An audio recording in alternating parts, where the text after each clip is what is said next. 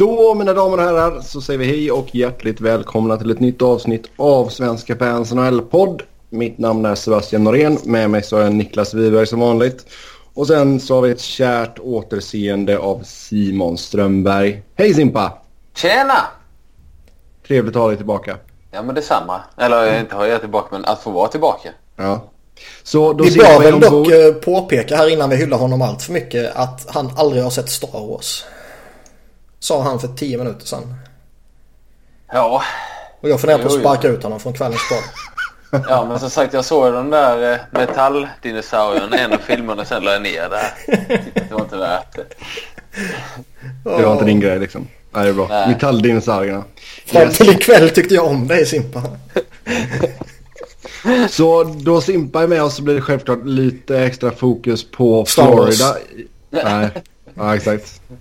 Eh, för lite Florida-fokus i dagens program. Vi ska självklart också gå igenom det senaste. Det har hänt en hel del. Så vi har en del att prata om. Och sen även era lyssnarfrågor. Så tack som vanligt till er som har skrivit in. Eh, först ut så Ottawa har bett sina spelare med no trade-klausuler, bland annat Erik Karlsson, att lämna in sina listor. Och vad är då det senaste kring Erik Karlsson? Vad tror vi händer? Vad skulle vi göra ifall vi var i hans sits? Om vi var i eh, ledningen? Och eh, sen så går det en hel del andra rykten om Ottawa. Lag hör sig för om Mike Hoffman, Jean-Gabriel Bajot, Zach Smith, Derek Brassard och Cody för att nämna ett par. Och sen verkar ju vara lite sugna på att göra en trade innan julens roster freeze. Så eh, vi kan väl börja med Erik Karlsson. Gick ut och gjorde en intervju eh, där han sa att han, liksom, han vill ha betalt nästa kontrakt och det är väl inte så jävla konstigt. Ehm, där lät det väl lite som att det kan bli Ottawa, det kan bli någon annanstans. Ehm, nu har han ju backat ganska rejält på det. Jag såg, han gjorde ju en intervju med Sportsnet häromdagen. Där han liksom sagt att nej jag har aldrig tänkt på att lämna Ottawa eh, och sådär.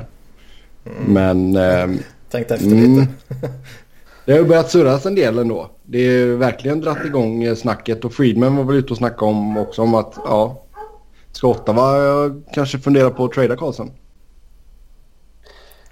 Eh, alltså för det första så kan man väl säga, alltså jag tycker det är självklart att, att som general manager så är det väl bra om du har den där listan på då 10 lag eller vad det är som, som spelarna, oavsett vem i truppen, men som de kan hinna en trade till för att hur man än vrider och vänder på det så alltså kommer det ett bud så måste man ju ändå veta vad man ska göra där. Även om det är Erik Karlsson liksom, eller vem den är. Även på Sidney Crosby eller Conor McDavid. Så har man möjligheten där så ska man väl kolla på det. Eh, Det tycker jag med det sagt. Ja, alltså det är deras jobb liksom. Mm. Gör man inte det, vad, liksom, skulle, skulle Edmonton komma och erbjuda Conor McDavid, ja liksom, då, då överväger du i alla fall, åtminstone. Eh, nej men så det är väl självklart. Eh, sen så kan man väl också tycka att som kapten i klubben så kanske det var lite klumpigt uttalande av, av Karlsson där från början. Eftersom man förstår väl att det kan ha gnetats lite. Men sen uttalandet i sig, att han vill ha betalt vad han är värd. Det är ju inget konstigt egentligen med det. Det är Det, ju det, jag, ja, det jag börjar fundera över lite är ju har man liksom redan påbörjat någon form av diskussion internt? Eh, och att det här är liksom någonting som han... Eh, ja, en reaktion på det som har diskuterats internt. Där de eh, inte verkar vilja gå så jättehögt upp.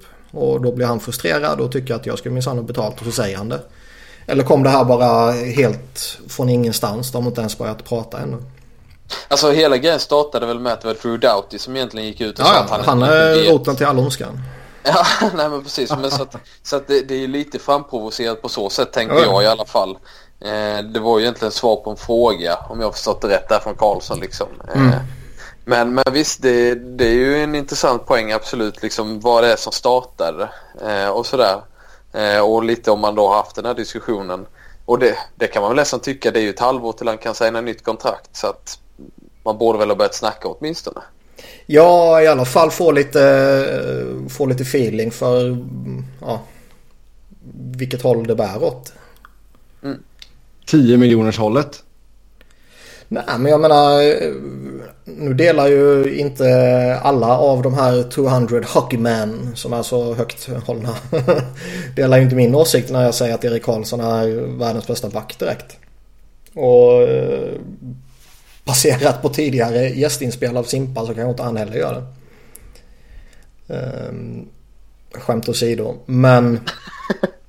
nej du, du fattar jag bara hånar dig ju. Ja, ja, ja. Men... Uh, alltså som både han...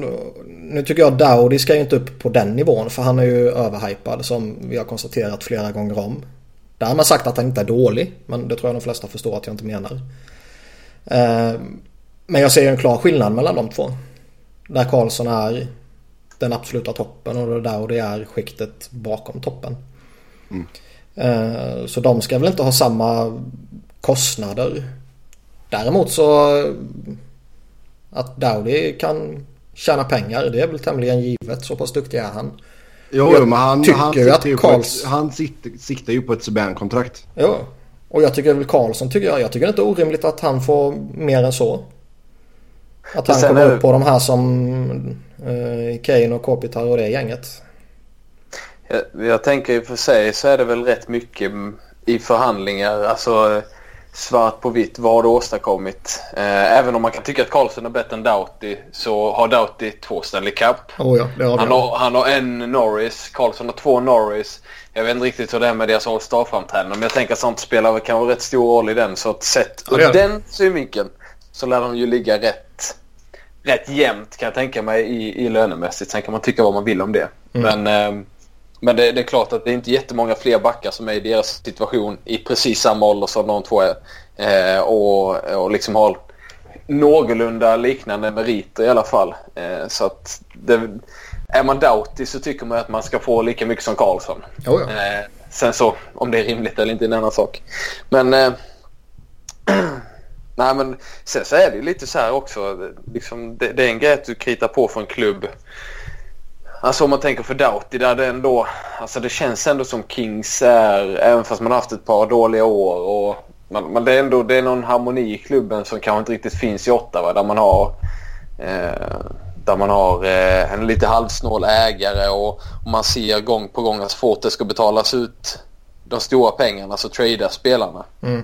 Eh, så att man kan väl ändå, eh, om man ser det ur Karlssons ögon, bara är det verkligen rätt ställe att stanna på? Hur, hur är man, alltså hur ser man på sitt lag om, det är svårt att se 5-6 år framåt kanske men det är ändå lite så man måste se. Kommer, kommer man vid någon gång att bli slagkraftiga liksom? Och samma sak för Ottawa då som många har, har lyft fram liksom eh, ur deras synvinkel. Om vi inte kan omgärda Karlsson av riktigt bra spelare ska vi då betala alla de här pengarna till honom? Om vi ändå inte blir Stanley Cup-utmanare. Mm. Um, det där sista tycker jag är en jävligt intressant diskussion. Uh, för att pröjsa liksom någon, om man bara leker med tanken på att det Karlsson vill ha är 12 miljoner typ liksom. Och bara leka med tanken på att det är den siffran som gäller. Är det då värt för Ottawa att betala 12 miljoner på ett åttaårskontrakt för en spelare som han är bäst i ligan på, på sin position. Han är eh, extremt eh, betydelsefull i deras spel. Det är bara att titta på all statistik. Med eller utan honom på isen så är det ju liksom som natt och dag. Och det är bara att titta nu på de här senaste 12-15 matcherna eller vad det är där han har varit extremt usel med hans mått mätt. Så har ju Ottawa varit så värdelösa så det finns inte. Men titta på förra säsongen när han dominerade liksom. Och de var ett mål från final. Mm. Nej visst och det... Eh, och det är superintressant just hur man skulle göra. För en annan som bara står på utsidan så är det självklart bara det, det är självklart ska man skriva det kontraktet. Ge honom vad han vill ha liksom. Mm. Eh, för jag menar, vem ska de plocka in istället? Och, men sen så spelar det också in, tänker jag, med just att han kanske är svensk, inte kanadensare. Hade varit kanadensare, hade det varit Doughty tvärtom så tror jag att det hade varit lättare att betala honom för den hemmakille liksom. Mm. Eh, det är inte riktigt samma sak med, med en svensk kanske som kommer dit och, och ska leda det. Och återigen det här man betalar du 12 miljoner då, det, de är inget eh, ett lönetakslag utan de har väl en, någon sorts intern budget och då kapar det på något annat ställe liksom. Så att det är inte, ja. det är inte givet ur Ottawas även fast det är han som drar all publik och, och, mer eller mindre och, och hela den biten så ja det, det är nog inte så givet som man tycker att det borde vara. Nej, ju mer jag tänker på det desto mer rimligt blir det väl nästan ändå för Ottawa att undersöka en trade. För det är ju inte bara, ja, säg 10-12 miljoner och sånt där som de ska baka in under ett lönetak utan de committar sig på väldigt många dollar över lång tid. Och det verkar ju Melnick, ägaren, inte vara jätteglad för. Kyle Turris hade ju varit ute här precis och snackat om att eh, management ville förlänga med honom men ägaren ville inte betala de pengarna typ. Och därför Nej. blev det inte så heller. Och då kan man ju tolka det om man ska överanalysera det på två olika sätt. Antingen har de inte ens råd att pröjsa Kyle Turris över tid och då har de inte råd att pröjsa Erik Karlsson över tid. Eller så har de inte råd att pröjsa Turris för att de avser pröjsa Erik Karlsson. Alltså jag kan inte så se ett scenario där de tradar honom, absolut. Det är väl... Alltså jag har ingenting emot att se Erik Karlsson i ett annat lag. Ett bättre lag, förhoppningsvis. Nej, jag, alltså jag, jag, jag, tror... jag, tror... inte, jag, tror inte att Ottawa kommer att ta sig så långt igen. Nej, nej, jag tror man att dag, alltså dagens Ottawa, där man är ett bottenlag, tror jag är mer representativ för vad Ottawa är än vad förra säsongens eh, ett mål från final är. Mm. Jag håller med. Och någonstans tror jag en, en grundförutsättning för att man överhuvudtaget ska kunna signa Erik Karlsson på de här pengarna är ju att man typ lyckas bli av med Bobby Ryan eller Dion Phaneuf. Och det känns ju svårt. Och för att bli av med Bobby Ryan eller Dion Phaneuf behöver de nästan slänga in en Erik Karlsson för att de ska ta det andra kontraktet. Ja, Lite så. Det, nej, men, nej men det är svårt alltså. Men det lär väl bli så att alltså just att de skulle trada honom i år. Det känns ju lite förhastat om man inte fått monsterbud. Vilket skulle kunna ske men... men det, det, är, det där är lite intressant är också. För liksom ska, ska man betala Alltså ska man trada för Erik Karlsson så måste man ju betala mycket rimligtvis.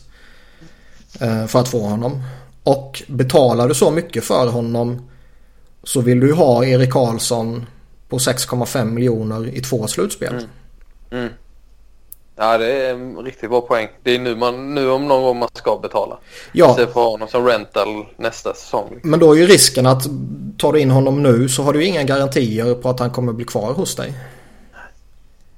Men Visst, man, man är... kan ju ha handshake deals och man kan ju vara muntligt överens och hela sånt här. Att, ja, säga att han hamnar i, i... Toronto. Toronto, ja.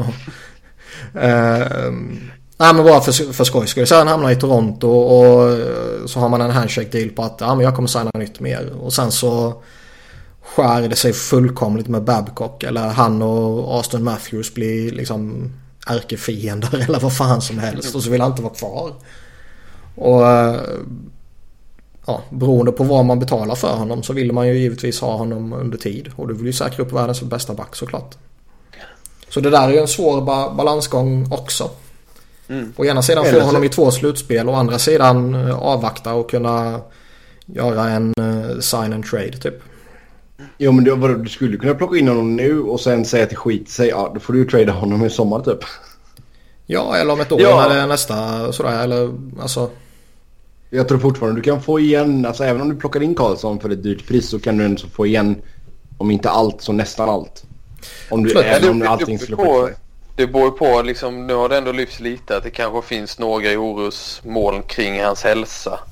Eh, sen så om, om det bara är snack eller hur det ligger. Men man kan tänka sig att managers ska du offra så pass mycket som det krävs för Erik Karlsson.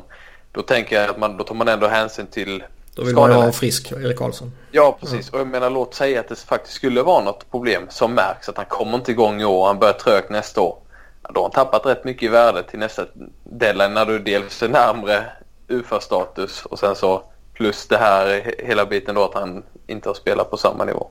Jag undrar om han har fått någon form av bakslag efter att ha hetsat sig till en comeback för att kunna lira här hemma. Alltså det handlar väl mer om att han aldrig kommer bli 100% igen. Nej men det är ju ingen som är det i ligan. Nej men alltså så han, det är liksom det är vad det är nu liksom. Han får spela jo, med jo, men jag menar han, han alltså innan säsongen drog igång eller i somras eller vad det nu var så var det ju rätt mycket snack om att det kanske fanns risk att Sverige-matcherna skulle ligga i farozonen. Att han inte skulle kunna spela dem. Och eh, han var ju tillbaka en bra bit innan dem och lirade dem. Så man undrar om han på något sätt eh, kanske stressade fram en comeback på något sätt. Och... Eller så är det helt enkelt så att han, precis som alla spelare har någon gång i karriären, har en liten dipp nu. Ja. Det, det, Crosby hade det.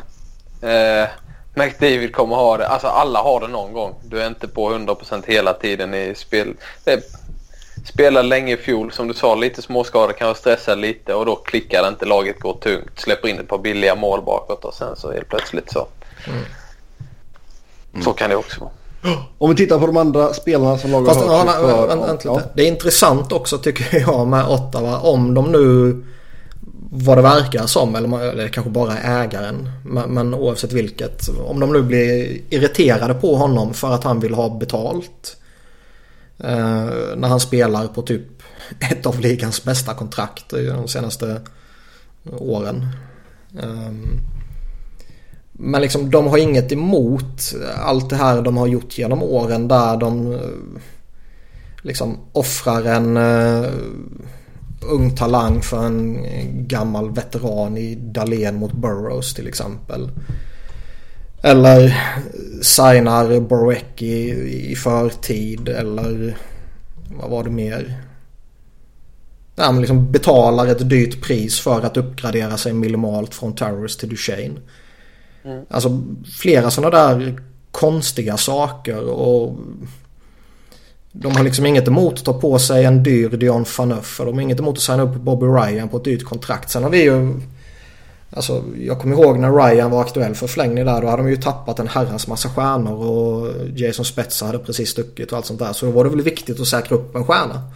Sen har det ju skitit sig i efterhand. Men där och då kan jag ändå tycka man gjorde rätt.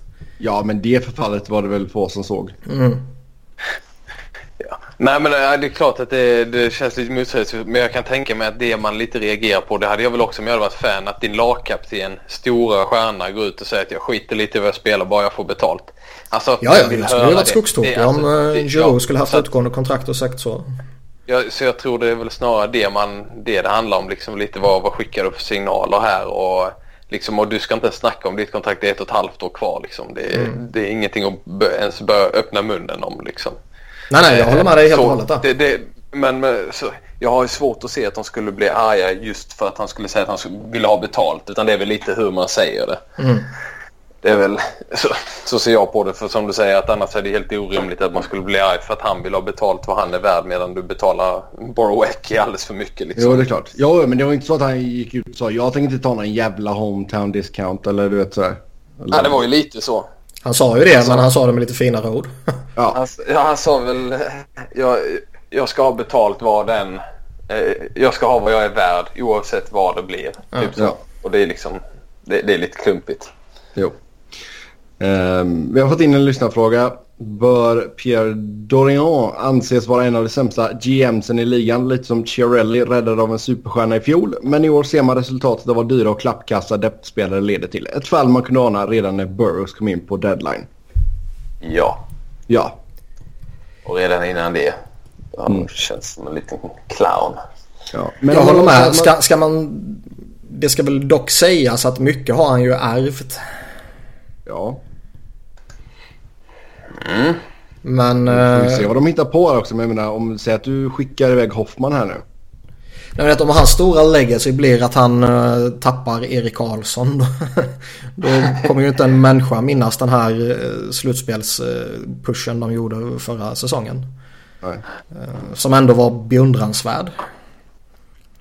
Ja, det gjorde de jättebra och de hade ju lite kul när Hamburglar kom, kom upp.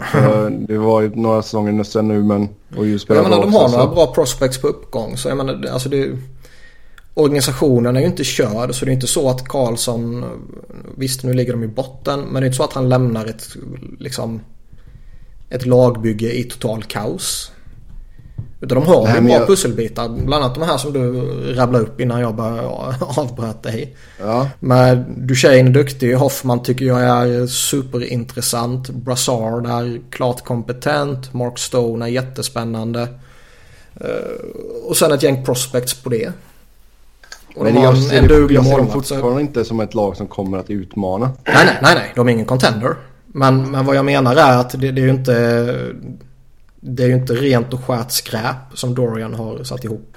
Nej, det är det inte. Utan han, han har ärvt sina vad- problem vad nästan. Hur mycket av det är han? Det är ändå Murrays lagbygge i grund och botten. Ja. Jag vet, minns inte riktigt när Dorian tog över för det har väl överlappat lite där med Murrays sjukdom. Mm. Eh, Så jag menar, Dorian låg väl bakom Zibanejad-traden. Brassard mot Zibanejad, Mm. tror jag. Och sen ha gjort plockade man in wingers va. Burrows, Viktor Stålberg för tredje lag. Jyrki Jokipäkke. och det tjejen, alltså han har inte, det är inte så att det har varit fantastiskt. Och sen så gav han väl, vad var det, fick han fyraårskontrakt, Craig Anderson? Eller vad var det han fick när han skrev på förra säsongen? Treårskontrakt?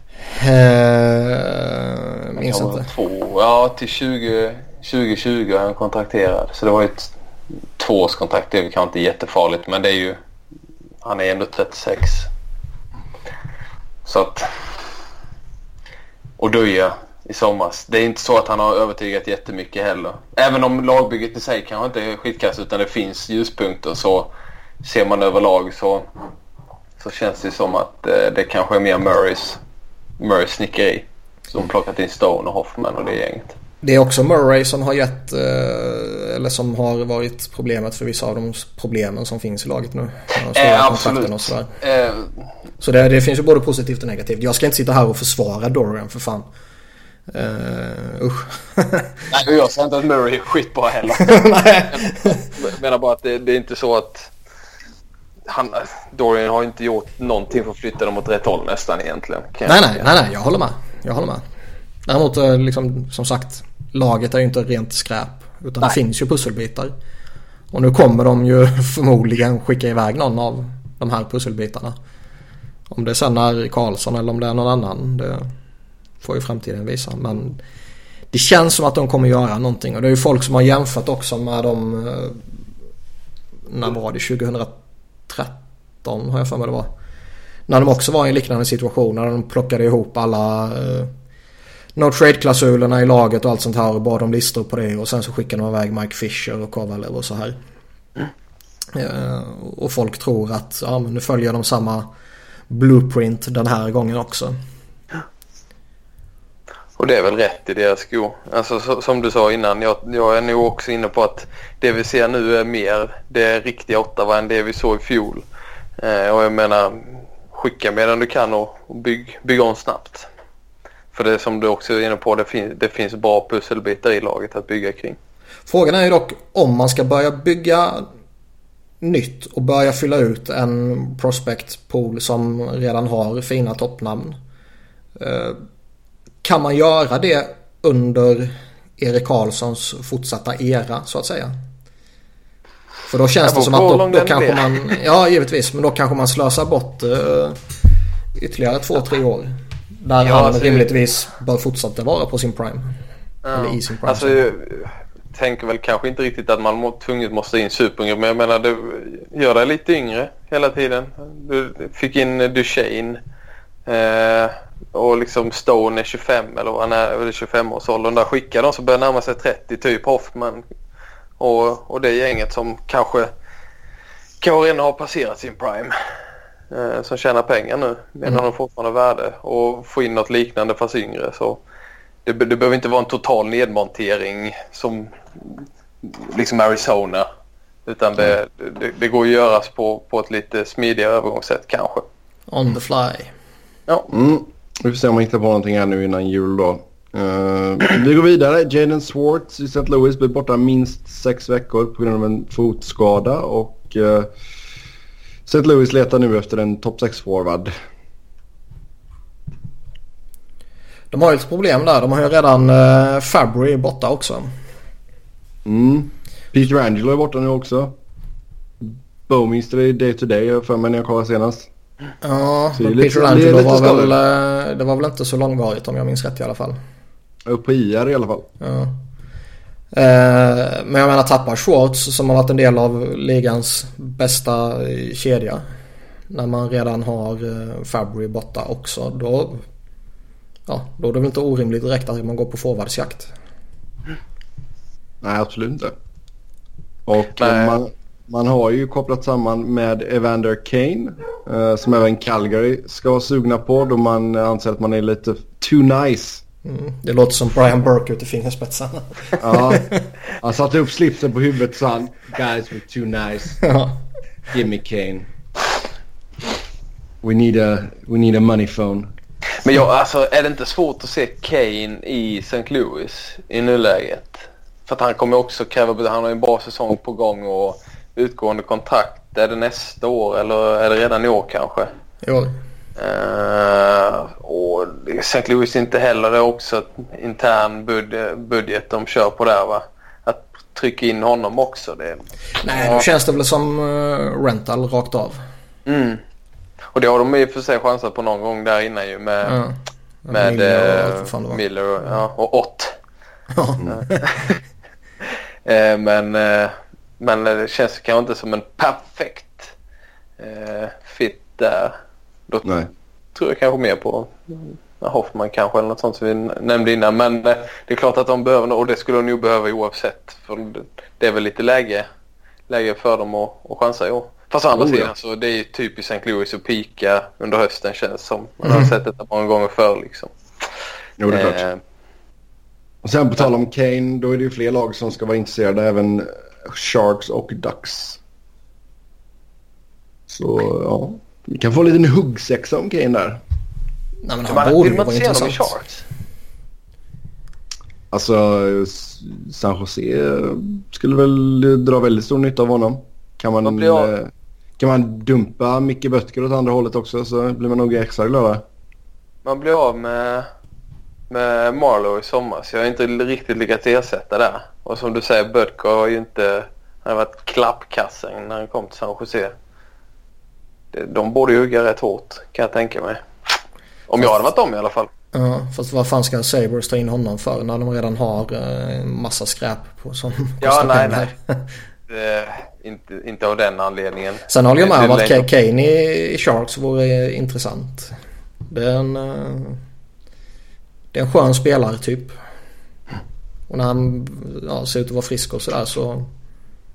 Då är han ju farlig på riktigt. Han kan lira med andra lite goa gubbar ute i, i Sharks. Det känns som han har lite samma swagger som Burns och Thornton och dem. ja, det kan jag väl hålla. Ja. Bara börja odla skägget också. Ja. Och där kanske han kan få förlängt också.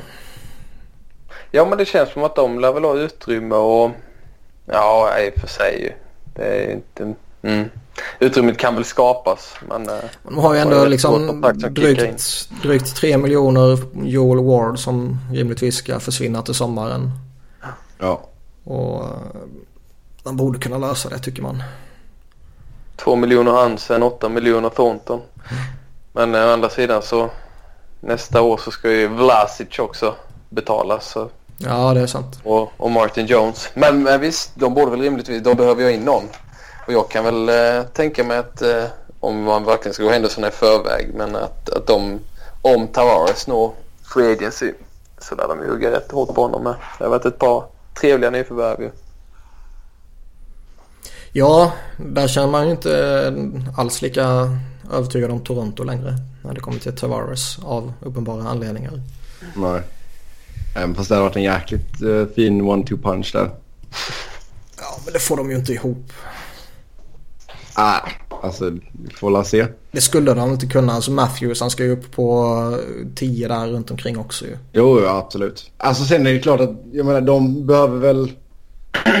Tavares till Toronto hade väl mer varit en lyxgrej. Alltså de behöver ju först och främst den här riktiga ettan i backuppsättningen liksom. Ja, då ska de ta Double sen ju. Då, Doughty lobbar ju hårt där. Ja, exakt.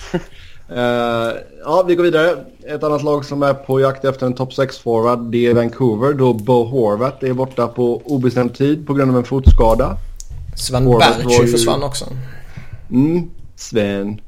Uh, Bo var ju bästa poängplockaren förra säsongen för Canucks. Så det är ju ett tufft avbräck för dem. Ja, han ersätter dem inte i en trade. Nope. Nej, och uh, visst behövs en topp 6-form, men är, är de på det här nu igen att de tror att de ska göra någonting med det laget Ja, de har nu? Ja, Alltså, det är klart de är. Vad vad- är det med dem? Märkte ni inte i i fjol hur dåliga ni var liksom? Nope. Men de verkar ha extrem press på sig från ägarna där. Ja, kanske. Det har man ju sett. Det, det är ju förra regimen också och eh, flera år tillbaka så har ju de haft hårda krav på sig att gör det här nu, skit i vad som händer, du ska göra det och så gör de det och så liksom, jaha det här sket sig, vad ska jag göra nu? Ja nu får du sparken. Men det viktigaste kanske de ska värva är kanske en, en person som kan övertyga ägarna om att vi måste gå in helhjärtat i en rebuild. Ja. För nu gör man inte det nu heller. Fast det, det är ändå... Offra nu för det här. Frågan är ju om man kan göra det. Vi har ju pratat om det tidigare. Om man kan göra det så länge sedinarna är kvar. Och säga att de har bestämt sig för att vi ska spela ett år till. Ja visst, nej det, det är en bra poäng. Det är absolut. Sen menar inte jag något, någonstans då på att sedinarna gör dem till ett slutspelslag. Eh, inte alls. Nej men där ska man Men- ju verkligen köra, alltså förlåt jag avbryter det här nu, men Sedinerna skulle du inte så övertala och köra ett år till för en typ symbolisk summa nästan. Och sen få in, verkligen gå stenhårt på free agency och bara plocka in den bästa möjliga spelaren. För alltså om du fortsätter och är så här enveten att vi ska vara konkurrenskraftiga. Vi ska inte gå in i någon jäkla rebuild. Då är det det du måste göra typ. Men det är ju inte en spelare som gör någon skillnad. Nej, kanske två, tre. Ja, och hur många Men, sådana eh, brukar vara fitileringar på free agency? Jo. Men att Ska man snacka så ta- så är det ju, då ska man ju snarare övertyga tvillingarna till att tradas. Ja, fast det kommer man inte göra. Nej, nej, nej, nej, nej, inte alls. Det tror inte jag heller. Men det skulle vara jävligt häftigt. Det har vi sagt tidigare också. Att behålla 50% på de två och skicka dem till en contender och låta dem vara i... Jag vet, slänga in dem i Pittsburghs tredje kedja eller någonting. Mm. Ja, det hade varit något. Nej, så det är, nej, det är intressant. Vancouver, de är konstiga på det sättet. Men, eh, ja. Tycker ändå så att de, vi har ju sett Brook Boser göra det bra. De har ju några intressanta unga spelare. Jo, och, ja. sen, lite, och sen lite depth. Men det är ju inte mycket spets alltså. Det är ju inte det. Nej. Ja, men det känns bara som att efter förra säsongen kändes det lite som att de fattade all right, vi, vi är i sälj-mode nu liksom. Vi är, men bara för man har lite häng på slutspelet nu så får man ju hybris och ska börja köpa på sig nu igen. Bara, inte för att jag önskar Vancouver någon speciell lycka men det är lite frustrerande att se utifrån. Om, om, om man nu skulle göra någonting. Ja, det kan ju också bara vara snack såklart. Men, Mm, nej, det blir intressant. Eh, Mikael Neuver till Philadelphia borta igen. Den här gången 7-10 dagar. Rykten går att Philadelphia har tröttnat på hans återkommande skadeproblem och att man ska försöka få till en trade när han är frisk. Ja. Ja du Niklas, hur trött är du på Mikael? Eh, för det första ska det väl sägas att det här ryktet är ju, det är ju inte Bob McKenzie som har slängt ut sig det här direkt. Utan det kom från någon... Bob McConsey. Ja, exakt. Nej, jag vet inte ens var det kom från men det var inte det mest trovärdiga liksom. Men ändå, ja. Signa en skadedrabbad spelare och sen blir han skadad och så blir man trött på hans skador. Det, det känns liksom... Man visste ju vad man signade. Man vet att han har skadeproblem liksom. Jo men det kanske blir lite extra påtagligt med tanke på Stålarts skada också liksom. Men ja, det ryktas ju lite där då att eh, innan han blev skadad så var tanken att man skulle lirat med Stålats eh, och Neuwirth som någon form av 1A, 1B eh, uppställning den här säsongen då. Eh, men sen blev han skadad och då var man tvungen att signa någon målvakt och då blev det Elliot och Elliot har ju eh, över hela den här säsongen har han varit jättebra. Sen, sen är det ju... han var ju som allra bäst när Flyers torskade tio raka matcher. Vilket också är eh, jävligt olustigt. Men, eh, men där har ju Hextall själv sagt att de, de var inte redo att gå in med Stålarts som en av två målvakter. Så de, de där spekulationerna kan man ju slänga åt sidan. Och jag, Visst det kom något rykte förra veckan när vi spelade in med Alex här att uh, Flyers kanske var sugna på en Robin Lehner till exempel. Och, ja, plocka ut Neuwirth och släppa in Lehner. Det skulle man väl kunna tänka sig. Mm. Sen är man ju inte jätteförtjust i Lehners uh, höga cap hit och hans RFA-status. Så ska man förlänga med honom i så fall så måste han ju uh, signa betydligt billigare kontrakt. Ja. Mm. Eh, en målvakt som kan vara på marknaden det är Peter Merasek i Detroit som nämns mer och mer som ett alternativ för lag som behöver en potentiell backup. Har inte fått det genomslaget som vi trodde han skulle få. Nej, och man trodde väl att eh, Vegas tabbade sig rejält som hoppade över honom i expansionsdraften och så kan det fortfarande bli. Men eh, nej, han har ju förpassats till bänken i år också och har väl inte varit speciellt lyckosam när han väl har spelat. Eh, så det känns väl helt naturligt att, att Detroit försöker göra sig av med honom. Men precis som du var inne på där med Len och Marasik sitter på en capita på 4 miljoner och RFA-status i sommar. Eh, så det är klart att det är ju inte helt lätt att bli av med honom heller. Om det inte är någon som kan vara villig att tänka sig att ta emot en lite yngre målvakt. Hello Florida. eh, men, eh, men det känns väl som att eh, det vore bra för, för Mrazek om inte annat att, att få byta. Få lite ny omgivning kanske. För jag menar han, han har ju kapacitet. Han var ju riktigt bra för ett par år sedan här. Mm. De har ju varit lite lustiga där med målvaktssituationen också. Där de eh, typ i ena säsongen utropar Mrazek som ny etta och framtiden. Och sen så går det några månader och sen är det Howard som är tillbaka som solklar uttalad etta typ. Och så har det gått fram och tillbaka så här så det... Man... Han har nog inte haft den bästa situationen om man säger så. Nej, och det är det som är lite skumt också med Masek tänker jag. För att ibland ser man att, att en målvakt kommer upp från AHL och, och är väldigt bra. Men sen så ser man säsongen efter när han får lite mer chanser att han är lite sönderscoutad och blir lätt att göra mål på. Men Mrazek kom inte upp från ingenstans när han slog igenom utan han hade ändå en hel del matcher i bakgrunden. Sen så växte han in i rollen men sen fjol bara dålig form liksom. Sen helt plötsligt var han klappkast tyckte de flesta verkade mm. som.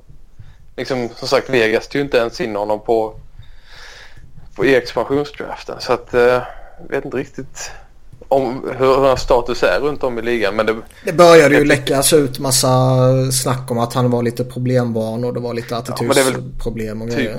Ja, typiskt så här om tjeckiska. Känns som om man inte hört den om varenda tjeck som har gått dåligt liksom. ja. Framförallt när det gäller målvakter. Alla vet att de är konstiga. Ja. Men det betyder inte att de är dåliga på det. Nej, exakt. Ja, men, ja. Och i målvakter alltså inte tjecker. Specifikt för tjeckiska målvakter alltså. Konstiga jävlar. Ja. Nej men så att, så att det känns. Men, eh, men eh, där är det. Där har det ju snackats mycket om att Florida är ute efter en målvakt nu när Luango är skadad. Så det känns väl. Och att de vill ha en yngre då som kanske är lite framtid. Men... Skulle du vilja ha honom eller? Ja men vad finns det annars för alternativ egentligen? Alltså eh, det känns som att klubben tror inte på Ryan och nu är han ju ändå. Han blir 30 nästa år. Tre år kvar på kontraktet i sommar. Så att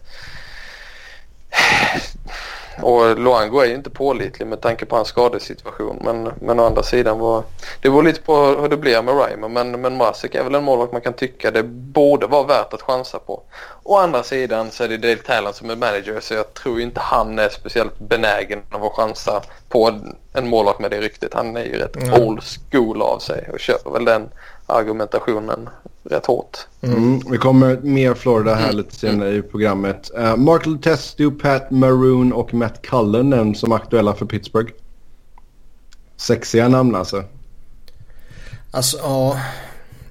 Cullen har väl inte varit fantastisk i Minnesota nu direkt. Men uh, att han kopplar samman det, det, kan man ju någonstans uh, Ja, men vad är han, 100 år nu eller? ja, men det, det, kan man ändå fatta. Han var där och han var uppskattad. Han var jätteviktig. Han var ju en någon, någon form av liksom, nästan spelande assisterande coach verkar det som ju. Ja, 41. Ja, jag säger inte att de ska ta in honom. Det är inte det jag menar. Men eh, det är enkelt att göra den kopplingen. Jo. Eh, Maroon känns ju bara som Visst han har gjort sina baljor och bevisligen så kan han spela jämte en, en avsevärt mycket bättre center. Vilket han förmodligen skulle göra i, i Pittsburgh också. Men hans stora problem är ju typ att han inte hänger med McDavid. Men det går för fort. Ja, och, och liksom då vet jag ju inte riktigt om... Är det då han man ska ta in för att lira med Crosby eller Malkin? Även om McDavid givetvis är kvickare än de två så tycker jag ändå att det... Nej, det känns inte som en jättebra fitta heller. Mm. Nej, jag håller väl med. Om, förstår klart att Edmonton kanske behöver bli av med lite dödkött så. Men jag menar det är inte så direkt att Edmonton i ett läge, om man tänker då i och med att det är där han, både han och Letestu spelar. Då. Så liksom det är inte så att de riktigt kan tunna ut på forwardsidan ytterligare. Mm. Och jag menar det, jag tror ändå inte att de ser det som att slutspelsplatsen är körd. Utan man gör väl en sista push för att försöka komma ikapp antar jag. Och då behöver man ju den hjälp man kan få. Man lär inte få jättesexigt utbyte för Maroon och Letesto. Chicarito drar alltså den i ribban och på mållinjen och ut i 90 minuten. Ja, det är bra. Bra gjort. Bra gjort. Han är mitt fönsterlag också. Jävla skitspelare. um, mm. Vi går vidare. Seattle har fått tillåtelse att ansöka om expansion till 2021. Um, det är en ägargrupp med bland annat Hollywood-legendaren Jerry Bruckheimer. uh, så uh, Simpa, vilken är din favoritfilm som Bruckheimer har gjort? Är inte han mer serie? Det är det, jag tänker på de här ja, mycket CSI, är inte det han? Mm. Ja. ja. Men om det är favorit det vet jag inte. Men, eh, men jag tänker på honom när jag hör det. Eller jag tänker på den scenen när jag hör hans namn i alla fall. Armageddon jo, jo, har han gjort också. Vänta, nu har jag en riktigt god referens. Ja. Arrested Development. Har du sett det? Ja. Ja. Ron Howard är ju speaker i den. Han är ju den som snackar. Ja. Och i säsong fyra så försöker han bygga ett högre typ så här eh, eh, företagskomplex än vad Jerry Bruckheimer har.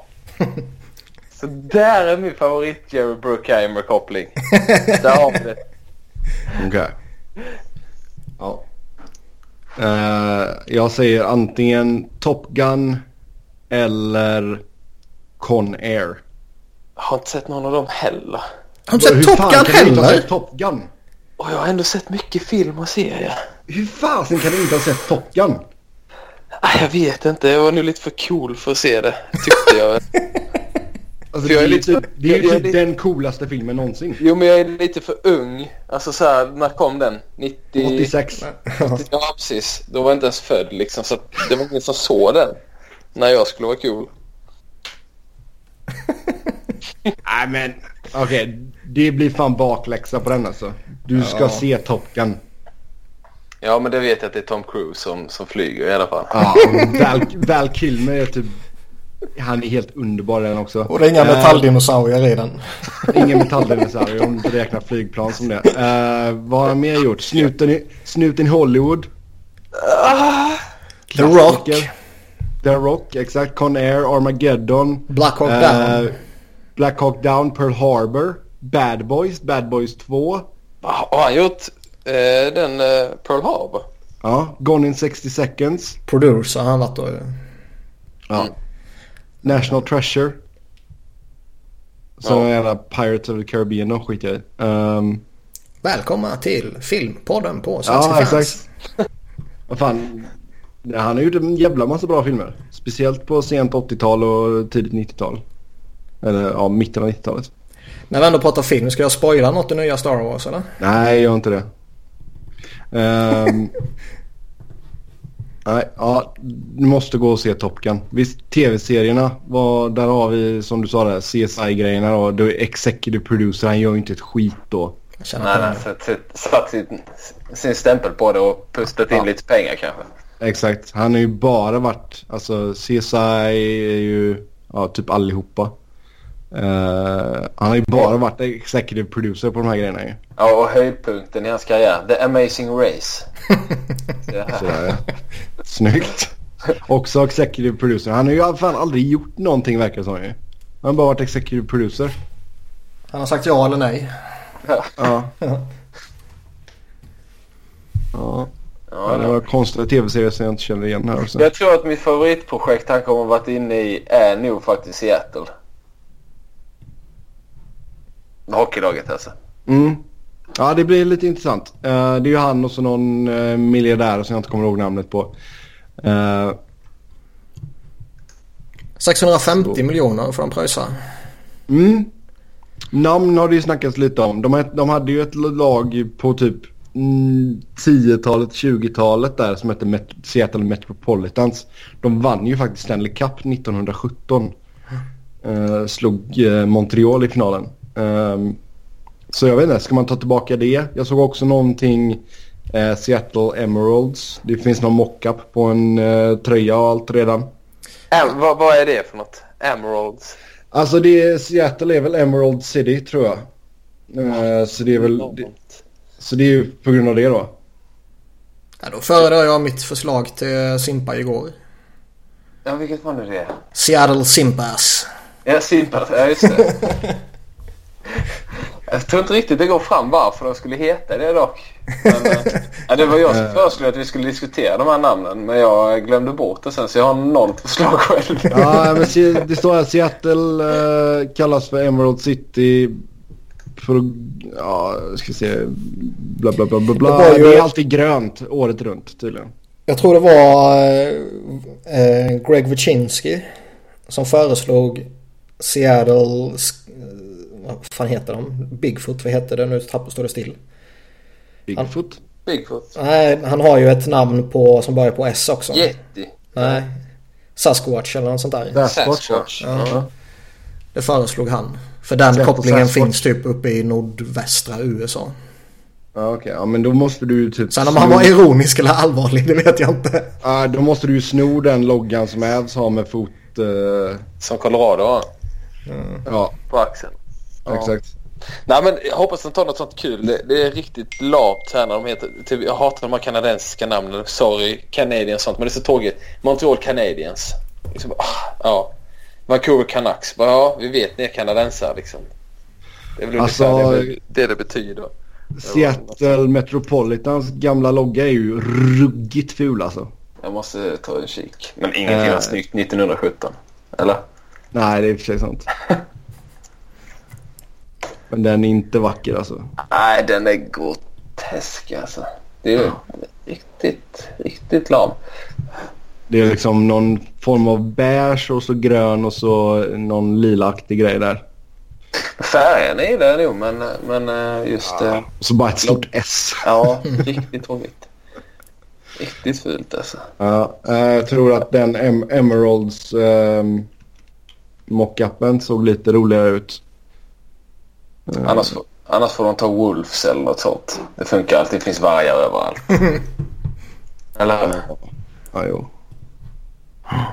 men Ja, det var jag det. ser hon inte på. Men jag- det känns väl som att man ligger ganska bra till om man ska göra en sån här season ticket eh, drive som eh, Vegas gjorde innan de ansökte. Ehm, och ja, Men det kommer, det känns, alltså, det kommer ju bli av. Det enda som kan stanna upp det här är ju om det typ är tre personer som binder upp sig på season tickets bara ju. jo exakt. Men om den Ja, flyter alltså, på som ju- förväntat så kommer det ju sätta sig. Ja, vi sa väl det var förra avsnittet. Fick vi med det att Mm. City Council hade röstat att man ska rusta upp Key Arena. Ja. Ja, så man ska ju renovera den för typ 600 miljoner dollar också. ja. Mm.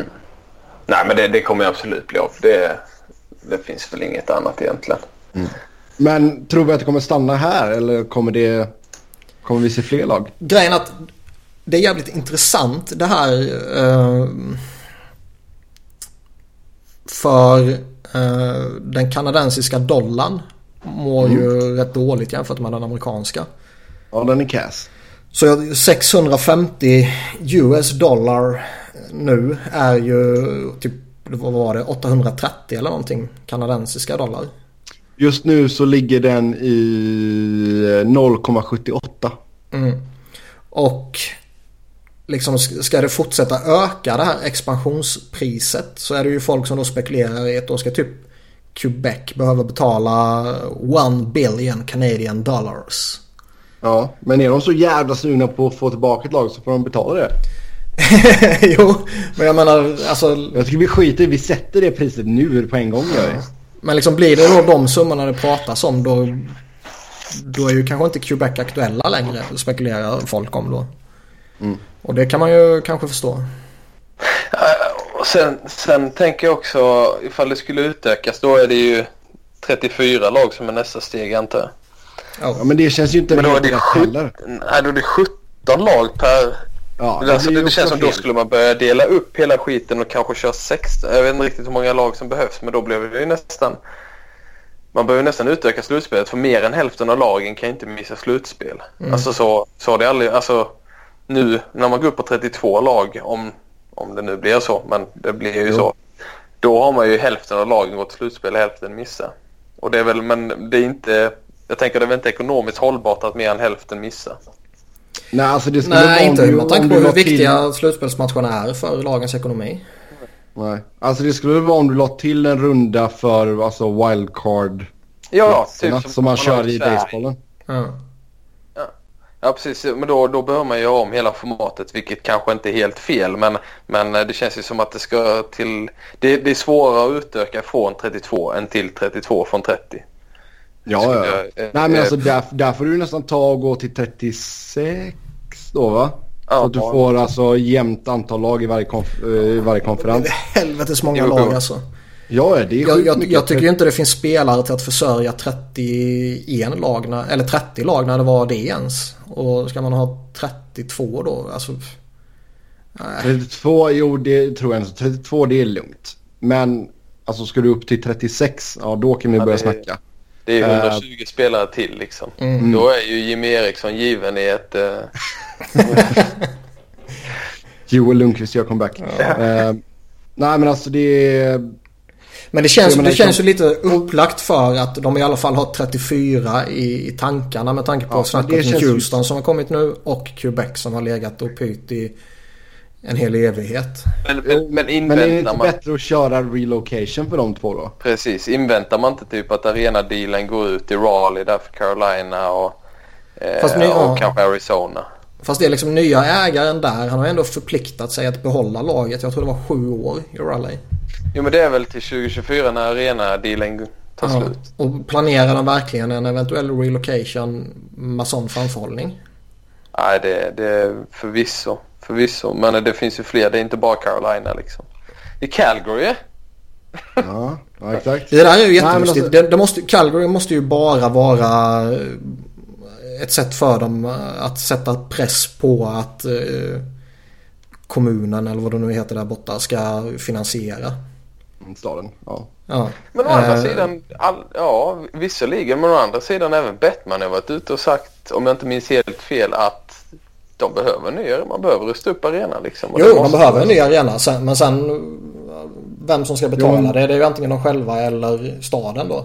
Jo men alltså det, men det är det jag Men inte liksom man, man flyttar inte heller. från Calgary ska- som är en av eh, de bästa marknaderna liksom.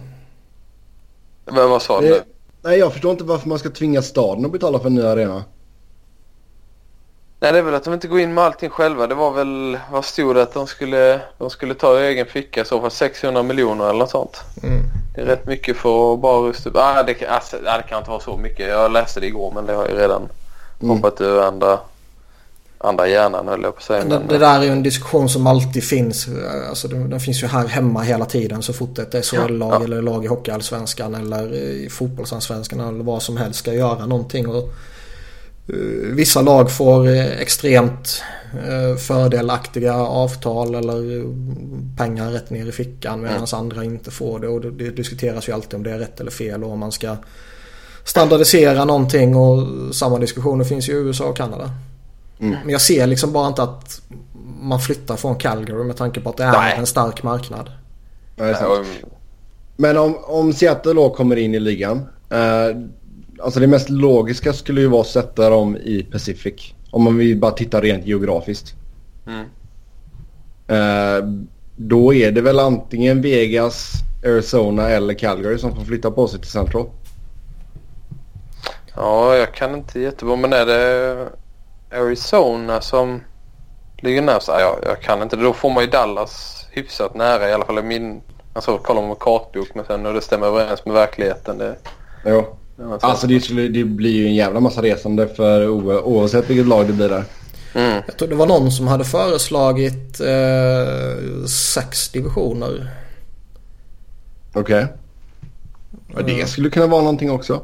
För då kunde man klumpa ihop det på ett rätt tydligt eh, sätt. Jag minns inte vem det var och jag minns inte exakt hur det var men jag såg det svepte förbi i Twitterflödet någonstans liksom. Hade tagit en karta och ringat in och det var sydvästra delarna hade ju en och sen var det uppe i nordvästra hade ju en och sen hade de klumpat ihop olika i ja, österut liksom. Som ändå såg rätt vettig ut. För det är också grejen, alltså skulle man gå... För det första så gillar jag inte tanken på att man skulle gå till 34 så att det blir ett ojämnt antal. Um, du tänker 17? Ja, det, det gillar jag inte. Utan 32, vi kan nog stanna där tror jag faktiskt. Mm. Ja men det känns rätt. Eh, och jag kan tänka mig att man har någon mer expansionsplan just nu. Men, men eh, på sikt vet man aldrig. Men det är en relocation som gäller sen. Det känns lite så. Ja. Mm. Uh, har, vi några andra, har vi några namnförslag? Alltså det hade varit kul ifall de bara kallade dem för Sonics och tog namnet från basketlaget. Eller Seahawks. Rakt av. Seahawks 2. Seahawks 2, ja. Se Seagulls. Seahawks Hockey.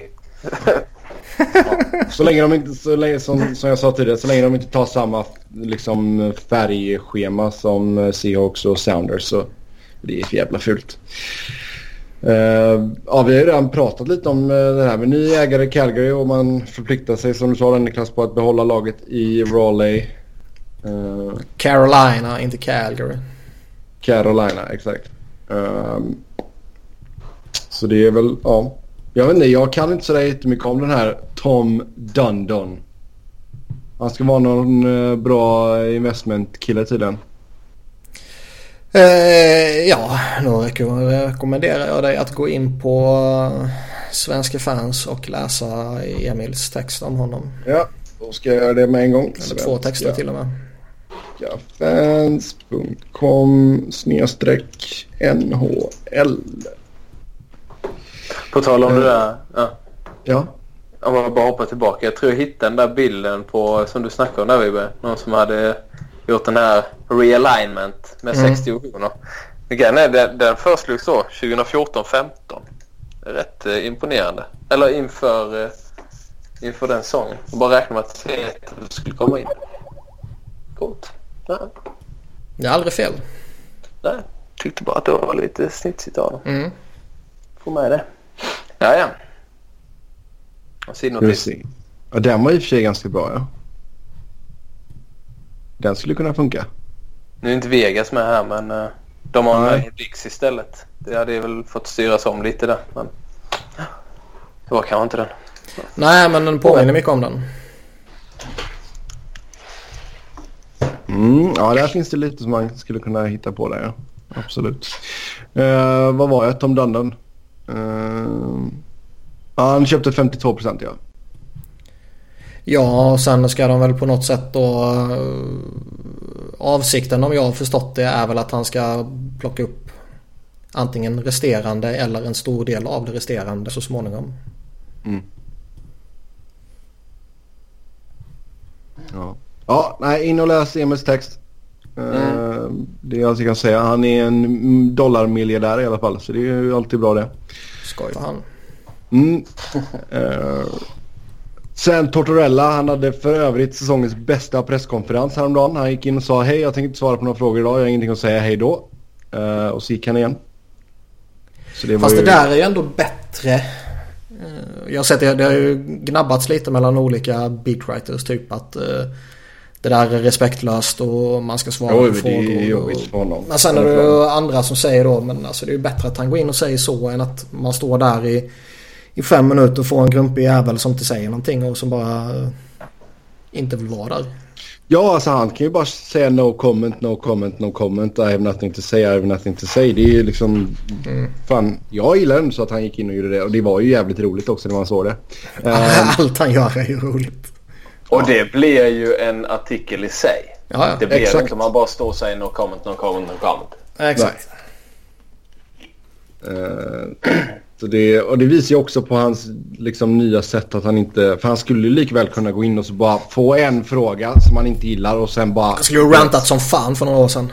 Ja, exakt. Han hade ju kastat någonting och så ringer någons telefon och så blir han ännu mer förbannad och så... Ja. Vi vet hur det kan gå med Tortorella liksom. Uh, men han har sagt att han inte tittar på någon tape uh, på de andra lagen förutom Special Teams. Och att han... Uh, liksom vet deras tendenser men att han fokuserar till 99,9% på hans eget lag. Jag kan tycka... Ja, precis. Och som du säger där, just det här att han vet andra lags tendenser.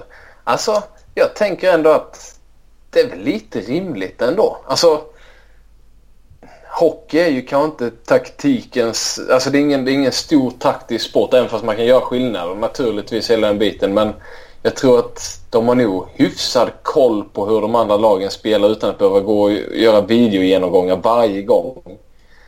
Om man jämför ja, med fotboll så kan du göra så mycket mer för att spela mot olika lag. Men du, du har inte så, du har inte riktigt samma svängrum som, som coach i hockey. Och det, egentligen om man lyssnar mycket på typ eh, ja, PDO-cast och sånt där, där han Filipovic snackar mycket om att han ser väl att man kan göra störst skillnad i powerplay boxplay och inte så mycket i 5 mot 5 när det gäller taktik. Så detta mm. stö stöttar ju en sån, en sån tanke och det är rätt intressant. Ja, så det är ju inte så att du kan gå ut och lira med en libero liksom. Nej, och du Hur vet du det? Har du provat? ja, men du spelar Tårtan kanske blir först. Fast alltså den, den, stora anledningen till att jag la in det här i körschemat var... Jag håller med det Simpa säger. Men anledningen till att jag in det var mest för att Känns det inte som han skulle gjort annorlunda för några år sedan? Det är mycket möjligt. Alltså Columbus går ju alltså riktigt för bra. De är, alltså, de är, ju, är ju Ja, han, han är ju... Sättet han har förändrat sig på är ju sjukt fascinerande. Och oh ja, ja, extremt ja. Snacka om att anpassa sig till, till det nya liksom. Mm. Ja, jag, jag, jag, kan inte riktigt säga för mig. Jag kan inte säga att jag minns hur han var rent taktiskt innan. Och inte jag heller. Jag är bara fördomsfull och förutsätter det. ja, nej men eh, liksom oavsett. Jag undrar hur många andra coacher som tänker så här. Om det bara är han liksom eller om, om det faktiskt är så här generellt. Att alltså må, må, många coacher känns det ändå som tar, de tar ju line-up decisions baserat på motstånd. Stollen jag har i mitt lag eh, tar ju ut sitt lag utefter vilka de möter. Alltså idag möter vi ett storväxtlag då tar vi ut han istället för han. Uh, och det känns ju som att man reagerar istället för att agera. Och det tycker jag ju är felaktigt. Men det vet jag å andra sidan inte. Det, det kanske Tortorella också gör egentligen om man kikar på vad han säger här. Att han tittar inte på, alltså han tittar inte på liksom matcher med dem för att han har rätt bra koll på dem. Mm. Liksom. Han säger inte att han inte gör saker annorlunda. Eh, Nej, det är ju sant. Det är ju sant. Men eh, visst. Nej, det känns ju lite som att man är mer fokuserad på sitt eget lag och det säger han ju mm. väldigt tydligt här liksom. Eh, ja. Men intressant oavsett. Intressant att han säger det så rakt ut också. Mm. Ja, alltså han är ju... Alltså, det är ju verkligen någon man skulle vilja sitta ner med och ta en kopp kaffe och verkligen gräva sig ner i hans hjärna. Sjukt intressant människa. Sen börjar han gräva ner sig i din hjärna och då kan jävlar. Ja. ja men det är, det är sjukt alltså just. Och se den utvecklingen på honom också. Liksom att verkligen från att ha varit ligans största hothead som ska in och slåss i liksom, omklädningsrummet till att liksom ändå så visa så pass mycket restraint som man gör när han ändå så går, går in på en presskonferens och bara säger att alltså det är ingen idé att jag är här. Det är... Men, ja, det är men eh, visst var han... Det var väl eh, han var nära på att ha bränt sina broar där efter Vancouver. Jo men jag tror det kan vara lite så. Alltså, att han liksom insåg ändå att fan det är nog, jag kan inte hålla på så här liksom. Nej men där och sen kraschen i World Cup liksom. Mm. Uh, han kan ju nog fått sig inom relativt kort tidsperiod ändå två rätt saftiga knäpp på näsan. Ja, det är ju en jävla reality check. Ja. Det är det. Absolut. Ja, vi går vidare. Lönetaket rapporteras kunna öka till så mycket som 82 miljoner dollar. Det är gött. Ja, det är många lag som inte skulle ha någonting emot det. Det är ju uh, en bra spelare. Mm. Kan vi behålla... Vad sa du? Kan vi behålla golvet? Ja, det kommer väl öka också. ja, men det vill vi ju inte. Utan låt golvet ligga där det är nu. Ja, det för, men det, det blir väl någonting som... Det vi om förra veckan. Ja. Det är ju för liten skillnad mellan golvet och taket. Mm. Men det blir väl något som uh, blir aktuellt först i nästa CBA, gissar jag. Mm. Ja, det är väl en relativ ökning där hela tiden jämfört med taket. Mm. Uh, men nej, jag, jag gillar å andra sidan när det är när taket hålls nere på sommaren för att tvingas lag till att göra förändringar. Absolut.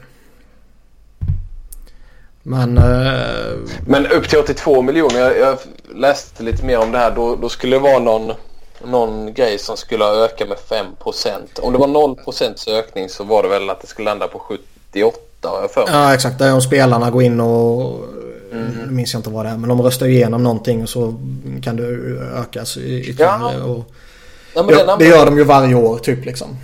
Ja precis men, ja, men det var någon annan, något annat index där. Jag minns inte riktigt vad det var men då var det i alla fall att den låg just nu på 1,6 procent. Mm. Och för att det ska bli 2 så behöver den nu på 5. Uh, eh, så det lutar väl mer åt 78 och 79 då kanske om man ska fullfölja den. Mm. Mm. Uh. Ja 82 var ju max. max liksom. Mm. Det rimliga är väl att det landar strax under 80. Men även 79 skulle ju vara en ordentlig spelare. Ja. ja. Minns ni vad lönetaket var när, efter lockouten? Nej. 37 väl? Ja, 39 tror 39, jag det var. Ja. Alltså, 39. Det vad ligger golvet på nu? 50... 55. 55 eller 56 tror jag. Mm. Ja. Hänt en del. jo, minst sagt. Ja, det är, ja. Fort kan det gå, fort kan det gå. Vilka GMs på utgående kontrakt tror vi försvinner? Uh, vi har en liten lista här. Doug Armstrong, Jim Benning, Chuck Fletcher, Kel Holland, Lou Lamarillo och Brian McLellan. Den enda som oundvikligen borde sparkas så långt bort det bara går är ju Ken Holland. Ja. De andra... Men, men jag tror inte han kommer göra det. Nej de andra kan man väl ändå tycka att Doug Armstrong, ja, jag tycker inte direkt han är ligans bästa GM men han kan ju, kan ju mycket väl se, få förlängt.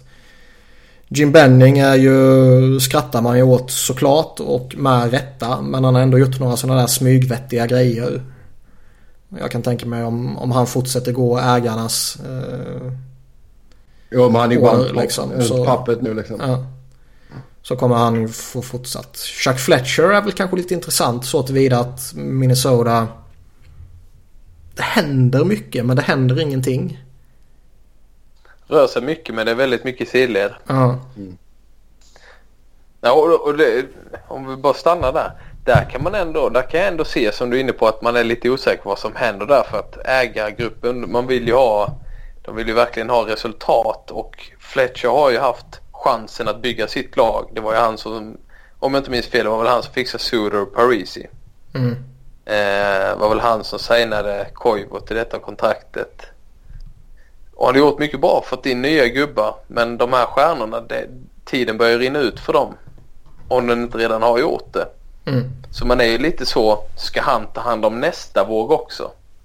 Liksom nästa bygge eller ser man att detta bygget har två, tre år kvar? För jag tror, jag skulle inte tro att, att eh, om, han, om de inte lyckas liksom få en riktig framgång att man känner sig säker på att han kan bygga en vinnare. Mm. Men då är frågan hur, hur många år tror man att det här laget har kvar? Nej, exakt. Så ser man det som att ja, tid, fönstret har stängts. Ja då kanske det är dags att gå vidare till nästa som kan trada bort Stal och, och liksom försöka fixa någonting för Suder medan han fortfarande är bra och kan inbringa liksom rätt schysst deal. Eh, sen signar du Erik Karlsson på för de pengarna istället. Nej men ja men liksom så att... Eh, som, jag tror väl inte att Minnesotas fönster är stängt än kanske. Jag tror fortfarande man kan göra väsen av sig men, men hur ser man själva på det och... och um, mm, Fletcher har gjort bra och dåliga grejer men det mesta som har hänt har, har flyttats till sidled. Ja, exakt. Mm. Ska vi gå in på våran lilla Florida section här då? Och eh, ja, om vi tittar i tabellen lite snabbt här. Så i eh, pratande stund så ligger man en liten bit utanför slutspelet. Och eh, Simpa, hur ser du på säsongsinledningen? Nej men den har väl blivit ungefär som förväntat tycker jag. Eh, man tappade ju väldigt mycket spelare i somras som var tongivande. Eh, framförallt forwards. Eh, det är Marshall och Smith försvann ju till Vegas. Jagger så småningom till Calgary. Jokinen gjorde man sig av med. Och, och man gjorde en del tveksamma moves generellt. Och det kändes ju redan i fjol snackades det om att bredden i anfallet var för liten. Eh, och den blev inte... Det var för tunt och det blev inte direkt fetare under sommaren. Och spelare som man väl kanske hoppades skulle gå in och ta en mer betydelsefull roll har ju inte gjort det. Maxim Marmin har inte ens varit i NHL och han snackade ju Talon väldigt högt om. Och, och Henrik Harpala som var skyttekung, skyttekung i, i Finland i fjol. Han, Skyttekung? Eller ja, poängkung var han väl i alla fall. Men eh, han har ju mest spelat i AHL och, och sådär. Så att, eh, och tippet då som han fick ju sina nio matcher men sen så blev det AHL, eller eh, juniorligan för honom igen. Mm. Så det känns väl eh, som att det har gått ungefär som man kan förvänta sig. Där, där det har varit upp och ner eh, och ett väldigt spetsigt lag. Men det saknas bredd. Mm. Ja, om vi tittar på målvaktssituationen då. Vi var ju inne lite på den förut. Men vad är Roberto Luongos status just nu? Statusen är väl att det är en långtidsskada. Sen har man inte riktigt satt någon eh, riktig tidsram. Men det är ju, det är ju veckovis eh, som han kommer vara borta. Eh, och det, han har ju varit bra i år igen. Han var ju väldigt bra för ett par år sedan i fjol. Till och från var han bra. Eh, I år så har han ju varit bra igen efter en lite halvknackig start. Eh, så att det är ett tungt avbräck. Eh, man är väl tre eller fyra poäng bakom slu från slutspelsplats inom divisionen då men så har man ju fyra matcher mer spelade än, än i detta fallet då Boston. Eh, som man ska jaga ikapp och Reimer som vi var inne på där innan har väl inte riktigt vunnit förtroendet från varken fansen eller, eller ledningen i klubben där. Men eh, de här senaste matcherna har varit bra så det, det lovar väl ändå på något sätt gott. Men jag tror ändå att man det låter rimligt att man letar efter en målvakt eh, som är mer redo att ta över som första målvakt på heltid. För det litar man inte på Reimer då, då finns det ingen anledning att ha kvar honom. Nej, vad har du bakom honom nu? Harry Säteri. Okej. Okay. Som jag har, har varit eh, bra i KHL några år fast man verkar inte riktigt lita på honom heller som tredje keeper. Vilket är märkligt. För jag gissar att det var därför man lockade över honom från KHL. Om han inte bra VM eller något sånt där va? Jo det kan han säkert också haft. Jag kan inte säga att jag sett honom själv eller så men, eh, men eh, han har bra statistik från tidigare år och han är väl, var väl draftad av San Jose så han spelade i AL i några år för, några, ja, för fem, sex år sedan. Men eh, ja, nej, så jag tycker att han borde man väl kunna lita på. Men det är klart, det, har han inte övertygats har han inte. Men man plockade in Antiniemi nu för en månad sedan eller vad det var. Men det var ju katastrof. Så mm, han... det gick inte så bra. Han har haft en bra säsong. eh, ja, Nej men så, så det är ju lite eh, svängdörrar just, just nu i, i kassen där. Men kan man få in en, ja, en, eh, till exempel Mrazek då, då tror jag man, eh, man försöker göra sig av med Reimer på sikt. Mm. Tror, du, mm. tror du Bobby Lou eh, kanske kan vara inne på sista året? Det känns nästan så va? Ja. Eh, och det skulle ju, ser man till eh, så här, eh, bestraffning och sånt. Eh, så här, för att om man skulle lägga av nu då så, så finns det ju då ett cap punishment då. Mm. Och jag tror den ju närmare han kommer sina sista år på kontraktet ju mer slår det mot Vancouver. Mm. Så att eh, kanske ett år till och så kommer Florida undan nästan helt och hållet medan Vancouver får typ 5 miljoner eller något sånt i. Å andra sidan så är han ju i ett läge där man bara kan long term injured reserva honom kontraktet ut. Ja. Och för honom finns väl, han tjänar ju ändå pengar hela kontraktet så att Mm. eh, det finns ju kanske ingen jätteanledning för honom att skada. Men å andra sidan då måste han vara skadad med för att alla kan inte bli allergiska.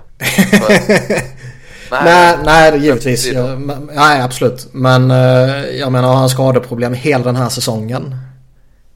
Mm. Så kan man ju få skadeproblem till nästa säsong också. Så att säga. Ja, Han, han tjänar ju, nästa säsong så har han en lön på 3,3 miljoner. Efter det så är det ner på en och en halv och en miljon de två sista åren. Så det känns väl rimligt att han är kvar ett år till. Eh, Mm. Kammar ju hem 6,7 miljoner i år. Mm, den är trevlig. Den är helt okej. Tackat nej till. Det är en ganska saftig lönedipp ändå de här sista åren. Jo men det var ju under den här tiden när man kunde göra som man ville med, med de här långtidskontrakten. Som det skrevs tillsammans med Zetterberg och de där ju. Så. Ja, ja visst. För Ja. första året plockade han ju in 10. Mm. Det är helt okej. Då var han ju väldigt, väldigt bra med. Nej men alltså målvaktsspelet har ju inte varit någonting som har sänkt Florida. Å andra sidan har det inte räddat dem heller. Eh, utan det stora bekymret i år är ju som sagt då bredden på anfallet och att man inte har ett fungerande försvar precis som i fjol. Eh, det känns som att eh, visserligen så har Aaron Eckblad och eh, Keith Yandel fungerat bättre i år än i fjol men eh, jag kan inte Ja, ser inte riktigt att... Alltså jag, jag blir allt mer tveksam till att Ekblad är den där backen som man eh, hoppades. Eh, även fast han är väldigt talangfull fortfarande kan bli väldigt bra. Så den där eh, yppersta toppbacken har svårt att se och bakom det så är det... Det är tveksamt. Det är intressant men tveksamt hela vägen. Men det är, det är mycket problem i egen zon. Och det såg vi i fjol också. Och det har egentligen inte blivit någon förbättring. Eh, Men tror du Ek- Ekblad kan bli mer av en tvåvägsback? Jag menar Jandel är, ju Jandel är ju mer offensivt och lagd liksom. Mm. Alltså Ekblad har väl... Eh, alltså det beror på lite vad man menar med tvåvägsback också. Han kan säkert göra mycket poäng. Eh, men jag tycker det, det är sådana märkliga som han är ju rätt stor och så men det finns ju ingen som ligger så mycket på isen som han under en match. Han trillar. Alltså, nej, men alltså stor och stark ser han ut att vara men det är liksom ingen direkt balans. Han är ingen jättebra skridskoåkare. Det är problem så här att byta från framlänges till baklänges ser man att det är många som fångar honom precis i den vändningen och där hänger han inte med. Och jag ska inte snacka ner honom, han är fortfarande lagets bästa back. Men, eh, men eh, det kanske inte... Det är en spelare som ska tjäna 7,5 miljon eller han gör det redan i år. Ja. Eh, och han kanske inte är den backen nu och kanske aldrig blir det. Eh, och då har man upplåst, vad blir det? Jandl tjänar över 6 miljoner per säsong. Då har man ju nästan 14 miljoner upp, uppbundna i, i eh, Jandl och Ekblad. Och, ja, det är inte jättemycket Mm. kvar till andra. Ja, Jandel har ju börjat uh, skicka in lite poäng i alla fall. Uh, däremot hans målskytte har ju stagnerat ganska rejält ända sedan han lämnade Arizona. Ja, det är ju, man plockar in honom för att han skulle hjälpa till i powerplay. Eh, framförallt. Eh, men eh, powerplayet har varit uselt både i, i år och i fjol. Eh, så det har väl inte fått någon effekt. Och, och han har väl lidit mer av kanske att Florida har varit dåliga powerplay än vad han har hjälpt dem att vara bra. Mm. Eh, och han spelar inte, han inte... Han har roterat mycket i powerplay och det är inte så att han spelar jättemycket i, i powerplay jämt liksom. Eh, heller Nej. utan det har roterat rätt bra där. Men sen alltså du nämnde ju att man har lite spets i laget ändå. Jag menar Ja. Trocheck och Huberdo går ju riktigt bra ligger på över en, strax över en poäng per match. Uh, Barkov strax under en poäng per match och sen uh, Dadonov på ja, 0,78 poäng per match. Mm. Ja, Barkov är ju, alltså ju mer man ser honom, det är absolut en topp 5-center i ligan. Han är, han är fruktansvärt bra. Eh, och han gör ju egentligen alla bättre runt omkring sig. Eh, Visst var det Chris Pronger som var ute och snackade jävligt gott om honom? Det kan nog ha varit. Eh, det är många som har gjort det. Jo, jo, men det är få som är så relevanta som Pronger. Ja, nej men absolut. Och, och all, alla lovord kring Barkov är, är helt förtjänta. Det enda är att man, det är lite skadebekymmer som han har dragits med under hela karriären. Han har aldrig spelat mer än 71 matcher och det var hans andra säsong. Eh, och nu är han ju tillbaka från en skada som visserligen bara höll en match. Men, eller höll honom borta en eller två matcher. Men, men det är ändå lite oroväckande att man har fått så mycket skador eh, redan. Han är ju bara 22 liksom. Mm. Men han, han är... Kan man, kan man sitta, första kedjan är ju inte problemet. Han och Huber kommer i väldigt många år framöver kunna bräcka vilket försvar som helst. Eh, andra kedjan med Trocek, jag älskar Trocek. Eh, tycker han är en fruktansvärt bra spelare också. Men han kanske inte orkar bära det på samma sätt som Barkov orkar. Eh, så där behöver man få in till exempel en Jonathan Marsh så hade passat väldigt bra på ett billigt kontrakt. Eller ja, det. Smith. Det är liksom två spelare som... Nej men... Det, det, de skulle, han skulle behöva bättre kedjekamrater för att kanske lyfta. Så han har gjort väldigt mycket poäng i år. Eh, men ser mm. man... Det tackar jag mycket för, för jag har han i fantasyn. Ja, precis. Samma här. Eh, men, eh, men det känns som att det skulle behövas lite mer tyngd, alltså, och då inte fysiska kilon men, men lite mer eh, eh, kvalitet i, eh, bredvid honom för att, för att man ska kunna sätta in dem i vilket läge som helst också. Men, men mm. alltså Barkov och, och eh, Trocek båda två snittar, om jag inte helt fel för mig, över 22 minuter per match. Alltså det är, det, det, det är inga det är som spelar så mycket. Det är liksom, de spelar nästan mer än den mest spelande backen i laget. Så att de är ju fruktansvärt eh, välanvända. Och, och frågan är även om det skulle funka nu att man gör en bra grundserie om man skulle ta sig ett slutspel. Hur är krafterna då? Så att det känns inte hållbart oavsett trots att man har de spetsarna. Ja, och sen alltså det, det får man ändå se dem att de har gjort bra också. För jag menar alla tre, Hubbard och Barkov och eh, Trocheck sitter ju på jäkligt bra kontrakt. Mm, nej men absolut. Och det är ju en, eh, egentligen förra, eller den förra ledningen som gjorde alla de här kontrakten, eller de flesta av dem i alla fall. Barkov är väl lite eh, eh Talon precis innan han fick lämna GM-posten. Men å ena sidan så funkade vissa av dem. Sen så ser man en sån som Bjugstad som ligger på 4,1 miljon per säsong och han, han har haft några tunga år här och det, det kan ju bli ett kostsamt misstag. Vi ser Ekblad då som jag var inne på som inte riktigt inte riktigt levt upp till det. Reimer fick ett femårskontrakt. Så det har å ena sidan så har det hjälpt väldigt bra på, eller det har funkat väldigt bra till spelare som har blommat ut. Typ Juberdo, Barkov och Trocheck där de verkligen gör, presterar över vad de får betalt för. Å andra mm. sidan så vägs det upp av spelare som inte levererar på den nivå som de får betalt för. Mm. Ja, det är intressant här. Ehm, jag ser att man behåll, du har ju behållit lön på Demers också. Ja, det fick man göra i, i den traden där. Eh, men det, ah, det är skitsamma laget. Det är ju, man är ju hyfsat nära golvet nu eller i, i alla fall bort löneligan så det spelar väl ingen jätteroll. Å andra sidan ligger det där i fyra år och visst, det, man ville ju tydligen verkligen bli av med honom. Eh, och sen att man bara fick McGinn för det, det är ju ett skämt. Men eh, det är en annan sak. Ja, det var ingen vidare trade. Nej. Nej. Hur har, hur har, hur har Radim Berbata sett ut? Riktigt lam. Ja. Nej, men jag, jag tyckte väl ändå att ja, men det känns som ett vettigt, eh, en vettig chansning och det kan man väl fortfarande tycka i och för sig. Oj, en rejäl föryngring från Jäger i alla fall. ja, 36 år ung är jag faktiskt. Jag menar, det är ändå en halv generation ner. Mm. Men... Var, eh, vad säger du om sånt som Dadonov? Det känns lite mer spännande än Verbata.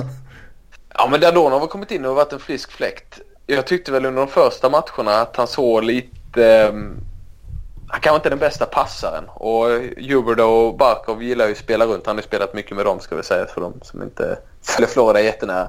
Men eh, han kom in i det och förr eller senare när du spelar med de två får du ett läge i slottet och, och han har ju utnyttjat det väl. Eh, och han har ju farten, skridskoåkning så det känns ju ändå som en, en bra spelare. Sen så tror jag att han har levt rätt mycket på att ha spelat med Barkov då. Jag tror inte detta hade varit, eller jag är säker på att han inte haft samma resultat om han hade spelat med McGinn och Trocek. Men eh, jag tycker ändå det var en bra värvning som hittills har betalat av sig. Mm. Vad har vi mer? Hur har eh, Bob, Bob Bo, Bofner? Bo, Boner?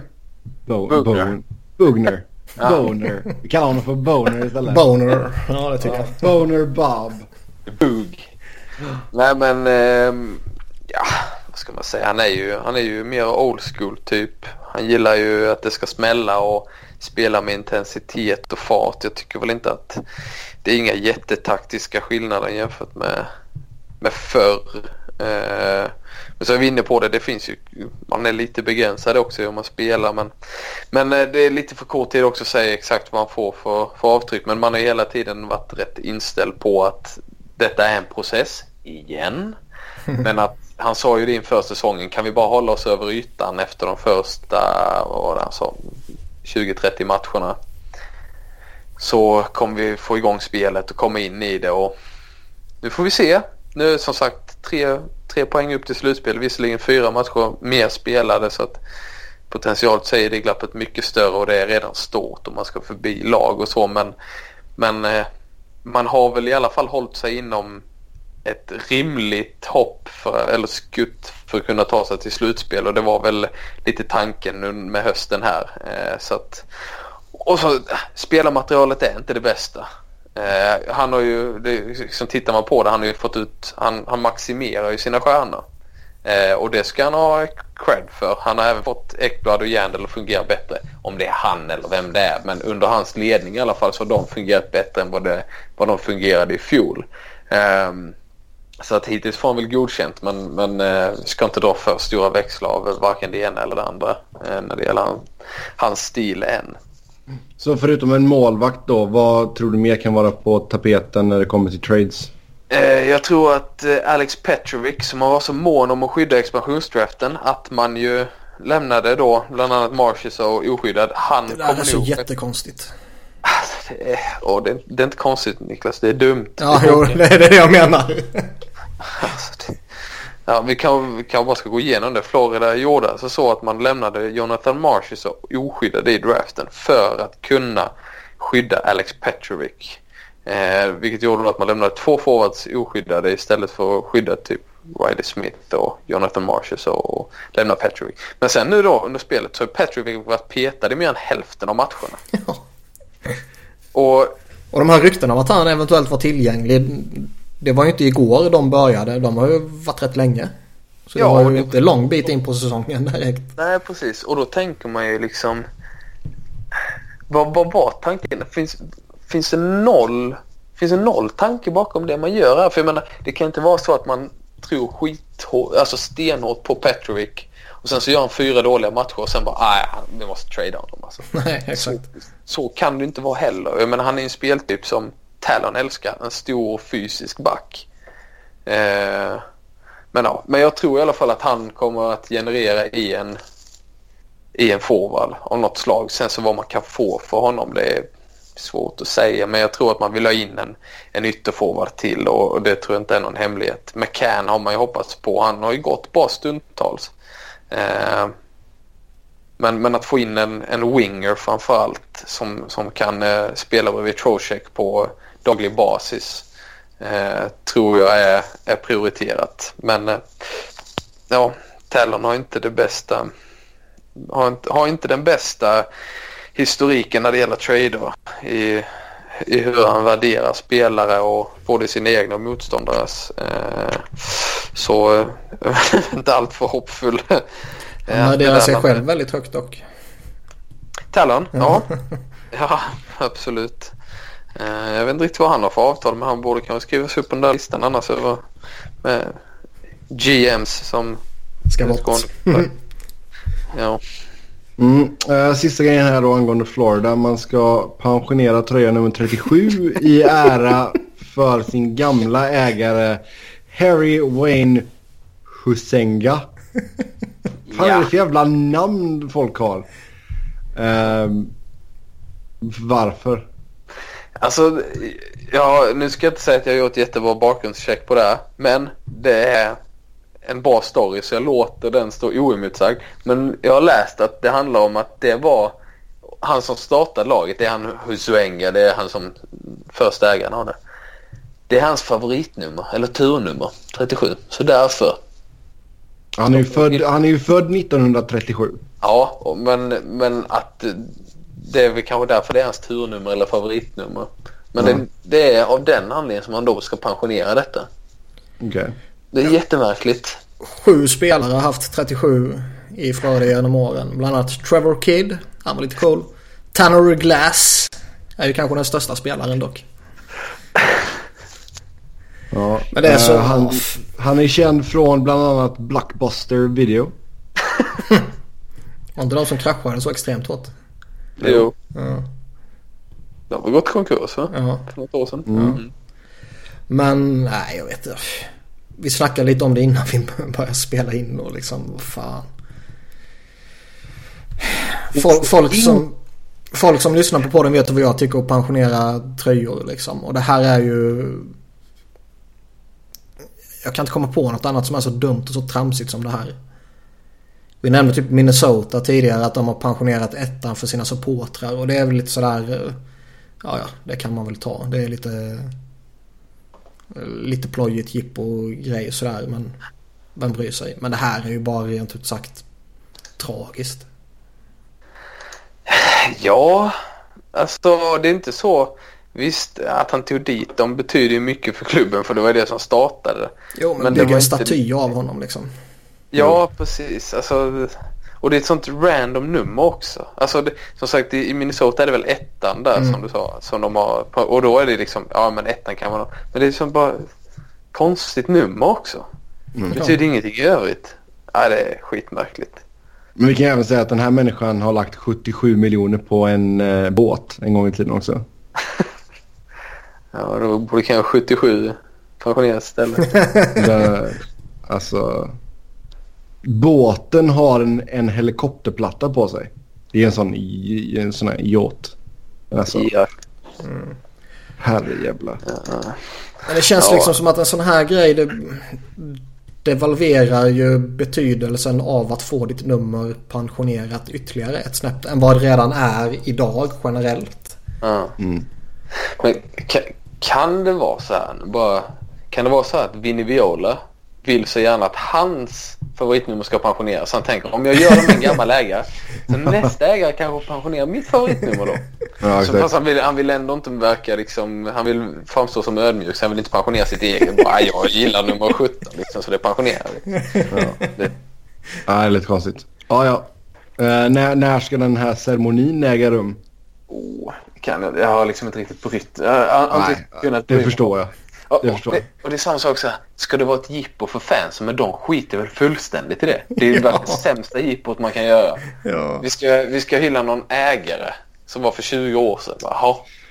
Uh, ska vi se. Eh, ceremonin kommer ta plats eh, 19 januari innan man möter Vegas. Ja, mest plojiga laget som kommer på besök. Ja, men den mest plojiga ceremonin. Alltså, tänk, för det måste ju ändå varit någon i den här ledningsgruppen som liksom tyckte att detta varit en dålig idé. Så bara, nej men det kan vi inte göra. Så bara har blivit överkörd. Så bara, "Ja, du har ett krav. Det ska vara mot Vegas för då kommer ändå ingen att komma. Och det, ingen kommer ta det på allvar ändå. Nej. Ja, men alltså, så nu kommer du alltså ha två tröjor i taket och det är inga spelare. Nej, det är helt otroligt. Ja. Ja, ja. Ja. Ja, det är, ja. Så är det. Så är det. Vi går in på era lyssnarfrågor som vanligt. Tack till er som har skrivit in. Uh, först ut. Hur många mer eller fler poäng hade Gretzky gjort om inte traden till LA blivit av? Jag ska säga att han hade gjort 112 poäng till. Det är helt omöjligt att säga. Det är liksom Edmonton efter det. Alltså. Det var inte samma lag efter han lämnade. Det är klart plocka bort världens bästa genom alla tider från ett lag. Ja, men klart man, såld, man sålde ju av lite men- annat också liksom. Jo, men jag menar de vann ju ändå en kupp utan honom. Så jag menar skulle han varit kvar så det är väl ingenting som säger att de inte skulle ha vunnit ytterligare kupper och han skulle gjort jag menar han gjorde, vad gjorde han i LA? 168, 142, 163, 121 Ja. poäng på de fyra första åren. Du. Skulle han stannat i Edmonton så skulle han ju kanske kunna gjort ännu lite mer poäng beroende på hur, hur det laget skulle gått. Han hade kanske gjort de där sex målen till som hade behövts för att han skulle nå 900 mål. Ja, det är fan sant. Och kanske de, eh, vad är det, vad blev det, 37 poängen som hade behövts för att han skulle... 37. Eller 37 assisten för att ja. han skulle nå det. Men det är inte mycket skillnad. Tittar Nej, men han kanske skulle kunna, som du säger, han kanske skulle kunna tagit de här gränserna och varit uppe på... 3000 pinnar. 3000 poäng kanske. Alltså kan, kan ni förstå att han slutade 6 mål från 900? Jag hade aldrig slutat så mycket, eller typ så här 13 matcher från 1500 matcher. Alltså man har, jag har haft alldeles för stort ego för att sluta där. Nej, jag håller med. Eh, det känns... Det är många spelare som man ser, eller många men det är några spelare här och där man ser som står på typ en match från ett jämnt nummer eller en poäng från ett jämnt nummer. Det måste vara extremt frustrerande ju. Mm. Han kunde tagit 23 mer utvisningsminuter och han har 600. och det är det lättaste. Det är bara att gå in och... Liksom, bara säga lite fula ord. Ja. Tackla domaren. ja, exakt. Jag gör Zidane och går ut med stil. Liksom. ja. Nej men alltså du, du, han har säkert hållit något eller några år till. Däremot är det ju lite charmigt att han slutar 99. Mm. Ja det är det väl. Men det är inte charmigt att han slutar som en New York Ranger. Ja, nej det är ju smutsigt. Ja det är groteskt. Men fattar ni att han, han gjorde liksom att han gjorde över 200 poäng och sådär. Det, det, är ju sjukt imponerande såklart. Men ändå i slutet på 90-talet, sina sista år där, gör han ändå två 90 poängs säsonger med Rangers. Ja. Gubben ja. var bra rätt länge. Alltså han, om man kikar på det så det var ju det var den enda sista säsongen var den enda han inte gjorde en poäng per match. Mm.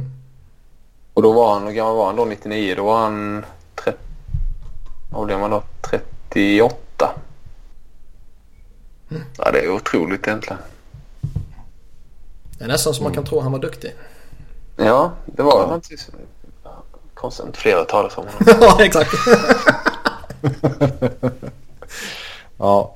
Ja, nej, men han hade, ja, han hade säkert kunnat eh, nå upp till någon, någon av de här milstolparna som vi sa där. Antingen ja. 900 mål eller 2000 assists ifall han hade stannat. Mm. Men han hade, han hade ju lämnat Edmonton förr eller senare. Nästa fråga är Peter Angelo utropstecken. Kan han bli bäste back i år? Med bäste back så antar jag Norris då. Eh, ja, jo kan kanske. Det är väl lite av de andra. Ed, går de bästa backarna på full kareta sen så blir han inte bäst. Men eh, är det ett sånt här mellanår när ingen riktigt sticker ut så varför inte? Jag undrar om han kan få lite samma behandling som Dowdy fick det här att det är hans tur. Men har... Men har han legat på den nivån? Alltså, han har han det ryktet eller inte? Jag vet inte. Han, har, nej, han har ju ett högt rykte men har han så stort? Ja, det vet jag fan. Nej, nej, då skulle det vara någon sån här att ingen annan riktigt kliver fram. Så att man, vem ska vi ta? Ah, då kan vi ta Peter Angelo. Ja. Det är hans tur. Men det är inte så att och Blues har det står mellan en historiskt bra liksom. säsong och du ändå inte tar den spelaren. Ja. Alltså jag tycker han har varit, han har varit bra i år. Mm. Ja, det är ingen som snackar bort det. Men uh, har han stått ut så avsevärt mycket mer än de andra i typ backarnas poängliga-topp? Nej, det har han väl inte gjort. Han hade väl en grym start. Det var mm. väl där. Sen så har han ju svalnat liksom. Mm. Jag menar, Doubt har ju bättre siffror. Och... Drew han. Drew. Ge han nummer två nu. Det där klipper vi bort. uh, fan, han är nästan uppe och snittar på 27 minuter per match. Det, ja. Fast det är inte, alltså, det är inte lika farligt på backar. De har ju lite mer gynnsam uh, matchning. Jo, absolut. Uh, och många av de här backarna som är på den toppnivån, de är ju duktiga på att uh, konservera energi liksom. Typ Suder, han är ju mästare på det. Niklas Lidström var en mästare på det. Mm, Suder snittar ju 27-23. Sen har du Ristolainen 27-07 och sen Doughty 26-49. Men det, det, hade ju varit rätt intressant för man har ju rätt länge, alltså om vi just det här med Doughty då, hans poängproduktion. Man har ju man har många, gånger, många gånger sagt att han har ju det i sig liksom just det här att, att göra mer poäng. Ja men varför gör han inte det då? Ja, det är ett system liksom. Men det ska bli intressant i år att se om han faktiskt kan ta det här klivet och göra riktigt mycket poäng. Mm. Alltså ligger han på 0,75 poäng per match så är det sjukt bra. Ja, men det är otroligt bra. Då är det kanske ett litet kvitto på att ja, det kanske var att Suder ville att han inte skulle ta de riskerna eller att han spelade ett system där det inte gynnades. Jo. Som vissa har pekat på först fast man kanske inte riktigt har köpt. Uh, inte för att väcka den här Karlsson Doughty-debatten igen men jag menar just att kanske ligger någonting i det att, att han har en större offensiv kapacitet än vad vi har sett de senaste åren. Även fast de siffrorna också varit eh, respektabla såklart. Mm. Mm. Tittar vi på skytteligan för backar så ligger ju Zach Wierenski etta just nu med nio baljor. Det är ju jävligt bra jobbat. Sen har du Sergachev och Peter Angelo med sju vardera. Så det kan nog bli en hel del eh, en hel del backar med en hel del mål den här säsongen. Så det är ju alltid trevligt det. Vi får se en hel del mål under första tredjedelen här. Mm. Så det, ja, det kän känns väl inte som det är någon som riktigt sticker ut så i, i Norwich annars va? har ju varit rätt bortskämd de sista två åren när Karlsson och Burns har mm. dominerat som de har gjort. Så nu när de har någon form av svacka och alla andra är typ jämnbra så känns det bara som att alla är jämndåliga istället. Eller hur? Ja, alltså just, du har ju Klingberg ligger etta just nu med 25 pinnar liksom. Och det är ju inte så att det är någon dunderhype kring honom. Nej, och jag menar det är jättemånga spelare. Alltså kolla typ topp 10, topp 15. Alla ligger ju extremt nära varandra. Ja. Topp 1 till 22 då skiljer det 7 poäng. Ja. Ja, det är inte mycket. Och det är liksom en liten uh, formsvacka och en liten formtopp. Sen kan det ha förändrats avsevärt. Det skiljer 10 poäng ner till Bufflin som ligger 39 och ettan Klingberg. Mm. Det... Ja, vi får se ifall det är någon som tar tag i stafettpinnen här och springer iväg med det. Eh, då tar vi nästa fråga här. Botten 3 på eh, goals plus minus 5 on 5. Letang minus 21, EK 65 minus 15, Burns minus 14. Vad säger detta? Har ligan löst gåtan hur man ska spela mot offensiva backar? Går det inflation i deras värde för sina lag eller ska man bara rycka på axlarna och säga att det är otur och eller situationslagbetingat? Jag skulle vilja säga så här. Det, det, finns en intressant fråga i den här frågan. Även om plus minus är vad plus minus är. Det är i störst, till, till största delen skit. Så är ändå intressant att tänka sig. Ligger någonting i det i frågan där just om är det så att man har lite lärt sig hur man ska spela mot de här, den här sortens backar? För jag tror vi är alla överens om att plus minus är mer eller mindre värt noll. Jo, jo. Ja. Men vad, vad tror ni om den andra delen? Kan det vara så att vi, man kanske har lite insett att man kan försvara mot de här också? Att det har tagit ett par år men nu inser man att man måste försvara mot dem på ett annat sätt och att man faktiskt har, har lite att löst det. Fast det skulle vara ett extremt jävla underbetyg om det tar två år. Tio, tio år typ. Ja. Så, nej men alltså det är, eller fem år i alla fall. Uh, och jag menar Letang är fortfarande uppe på 24 poäng liksom. Ja, men som ligger... kolla det som vi pratade om tidigare. De som ligger där uppe. Det är ju sådana här, de här klassiska spelarna som, som ses som de här offensivt tunga liksom. Som ligger där uppe. Mm. Eh, sen är Så... det de två extremt tyngsta som inte ligger där. Men jag, jag tror mer det är slump, tillfälligheter. Någonting som man kan vifta lite åt sidan. Mm. Jo, men sen kanske det är en liten fingervisning på att de, kan, de, de är riktigt bra på det de, det de gör. Men sen kanske de inte är, är liksom elit, elit i egen zon liksom. Just plus minus-statistiken tänker du? Ja, exakt. Alltså, eller, så visar, eller så visar det väl kanske snarare... ju så äckligt många minuter också. Eller så visar det snarare på att du har uh, spelare som är bäst i ligan men så fort de av olika anledningar uh, inte är på normal nivå längre. Mm. Så är ligan så pass tight att det står ut. Mm. Alltså man har ju sett, jag vet inte, hur det varit de senaste åren. Men liksom när Ovechkin han vann skytteligan har, alltså jag menar, han låg ju fortfarande minus i plus minus. Ja. Så att jag, och att det skulle ha med hur man spelar i egen zon. Alltså jag är ju en av de som har kritiserat Karlsson mest. Eller så här, jag har alltid varit rätt kritisk till hur han är i defensiven. Men jag tror aldrig jag skulle peka på plus minus för en sån grej. För att egentligen säger det ju bara om det blir mål när du är på banan. Inte egentligen om det kan om det, bero på... Nej, nej, alltså det kan bero på hur mycket som helst. Det behöver inte vara ditt fel att det blir mål liksom. Um, samtidigt som mina hundra går bananas här. Uh, kollar vi lite snabbt på plus minus-ligan så uh, minus just nu Oliver Ekman Larsson minus 21. Clayton Keller minus 19 och sen har du Erik Karlsson och Devin Shore på minus 16.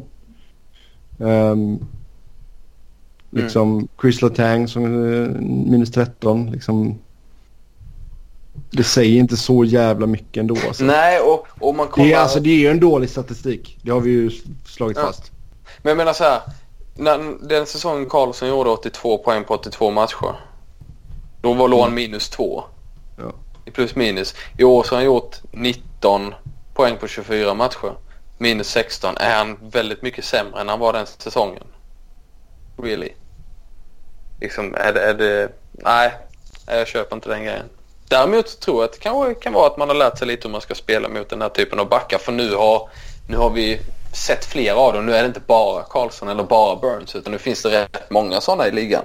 Det är de kanske inte på samma nivå. Men det finns, de, de lyfts fram på ett annat sätt. De får mer förtroende för att de har banat vägen för dem. Det är en Kanske blir det då att man, man lär sig spela på ett annat sätt. Men det har inga mer... Jag tyckte bara det var en intressant frågeställning i, i det här liksom. Jag har väl inget svar egentligen. Men mm. intressant tanke. Mm. Ja, och sen alltså, tittar vi på... Eh, jag menar det är ju inte så att bara för att eh, Robert Hägg ligger på plus 14. Uh, eh, det är ju inte någonting Niklas kommer lyfta fram när han snackar Hägg liksom. Att om han har varit bra eller dålig. Nej. Nej, det är den mest irrelevanta saken som finns att lyfta fram oavsett om det är positivt eller negativt. Sen säger jag som jag brukar säga. När någon stor spelare ligger extremt dåligt till som typ de vi nämnde här eller liksom Crosby låg ju jätteilla till väldigt länge. Mm. Eh, då kan det vara, kanske vara värt att titta på varför är det så. Om det mm. är liksom en... Eh, ja, ja, men om han i sju raka säsonger har legat på plus 25 och sen hastigt och lustigt är minus 15. Hur kommer det sig? Ja. Men annars... Eh, Vet det här, ja, men han har bra plus minus, han är bra defensivt. Det säger ju inte ett skit ju. Nej. Kommer första målet för Hägg snart eller? Jag skiter väl i det. han har bara tagit 36 skott. Får skjuta mer pojken. Fast han har, liksom, han har spelat mycket med Ghost eller mycket med Provrov och då är det inte han som ska skjuta. Nej, det är i och för sig jävligt sant. han har tagit några sådana dumma korkade skott också. Ett typexempel i senaste matchen här mot Toronto till exempel när, när Flyers har eh, cirkulerar förmodligen över en minut i offensiv zon och pressar tillbaka Toronto och får dem sådär uttröttade som man bara ser och man bara väntar på att snart kommer det där jätteläget. Man hinner till och med byta hela kedjan under tiden som man Eh, rullar i offensiv zon och sådana där. Och sen så får han pucken långt ut mot sargen vid tekningscirkeln ner mot förlängda mållinjen nästan. Och han bara slänger iväg ett jävla skitskott på mål. Alltså att, att det blir mål där eller att det ens blir retur där är ju typ så osannolikt så det finns inte. Och, och det är ju extremt korkat. Det är ju dålig speluppfattning. Mm. Kom med åldern. Ja, alltså han har ju varit bra i övrigt så tycker jag. Han, han har varit solid och han står sällan ut. Vilket ju är ett positivt omdöme i hans fall. Mm. När han står ut så är det för att han gör något dåligt som i det här fallet jag precis nämnde. Ja. Vill ni höra mer om Robert Hägg så uh, lyssna på Flyers-podden. Uh, sista frågan för dagen. Eh, Aaron Ekblad har varit inblandad i en hel del gruff denna säsongen. Nu senast mot Luke Glendenning i Detroit. Bör han inte undvika dessa situationer med tanke på hans hjärnskakningshistorik? Jo. Okej, okay, ja. ja, det behöver. Det, Nej, du behöver inte utveckla det mer än så. nej, men det, det mesta ligger i frågan. Han har haft en hel del hjärnskakningar. Ja. Då är det ju rent ut sagt dumt att, att gå in och slåss och riskera det i onödan. Generellt tycker jag att eh, stjärnor ska hålla sig borta från sånt oavsett om de har hjärnskakningshistorik eller inte. Ja, du ska inte ta och slösa bort det på Luke Glendenning heller. Ehm, Nej. Man såg det som är Conor. McDavid inför det JVM där när, när han det var frågetecken om han skulle hinna bli frisk eller inte när han hade brutit armen eller vad det var för att han hade fightats typ. Eh, Alltså de ska inte hålla på med sånt där stjärnorna. Ja, Det finns ju Ja. en anledning till att man signar sådana här sopor som Michael Haley liksom. ja, men jag har inget emot egentligen att de, de också gör så. Det, det, men det beror Så det, på det beror ju på. Jag skulle Ibland, ibland måste man ju göra det. Liksom, skulle Joe puckla på Crosby så skulle jag givetvis tagga igång. Ehm, Och, och, Jo, men det ska vara rätt- det ska vara rätt. Mot Getzlaff. Det är ändå något. Det hade ändå varit något kul i det liksom. Jo. Men det ska vara rätt situation mot rätt spelare. ja, lite så. Med det så tar vi och säger tack och hej för den här gången. Som vanligt så kan ni alltid köta hockey med oss via Twitter. Mig hittar ni på @sebenoren. Niklas hittar ni på Niklas Wiberg. Niklas med eh, C och enkel. Och Simon hittar ni på Simpa understreck Stromberg. Så Simon, stort tack till dig för att du ville med oss. Stort tack att jag fick komma. Niklas, vi hörs. Tills Ja. nästa gång allihopa. Ha det gött. Hej. Och titta på Star Wars Simpa. Och Top Gun. Och Top Gun. Och Snuten i Hollywood. Och, Och Con Air. Du får ha filmkväll hemma helt enkelt. ja, jag får Det, är bara det. säga, det är bara att säga till frugan att älskling nu kör vi. Det får vara Jerry Jer- Bruckheimer Marathon. Nej det är fint. Ha det gott allihopa. Hej hej.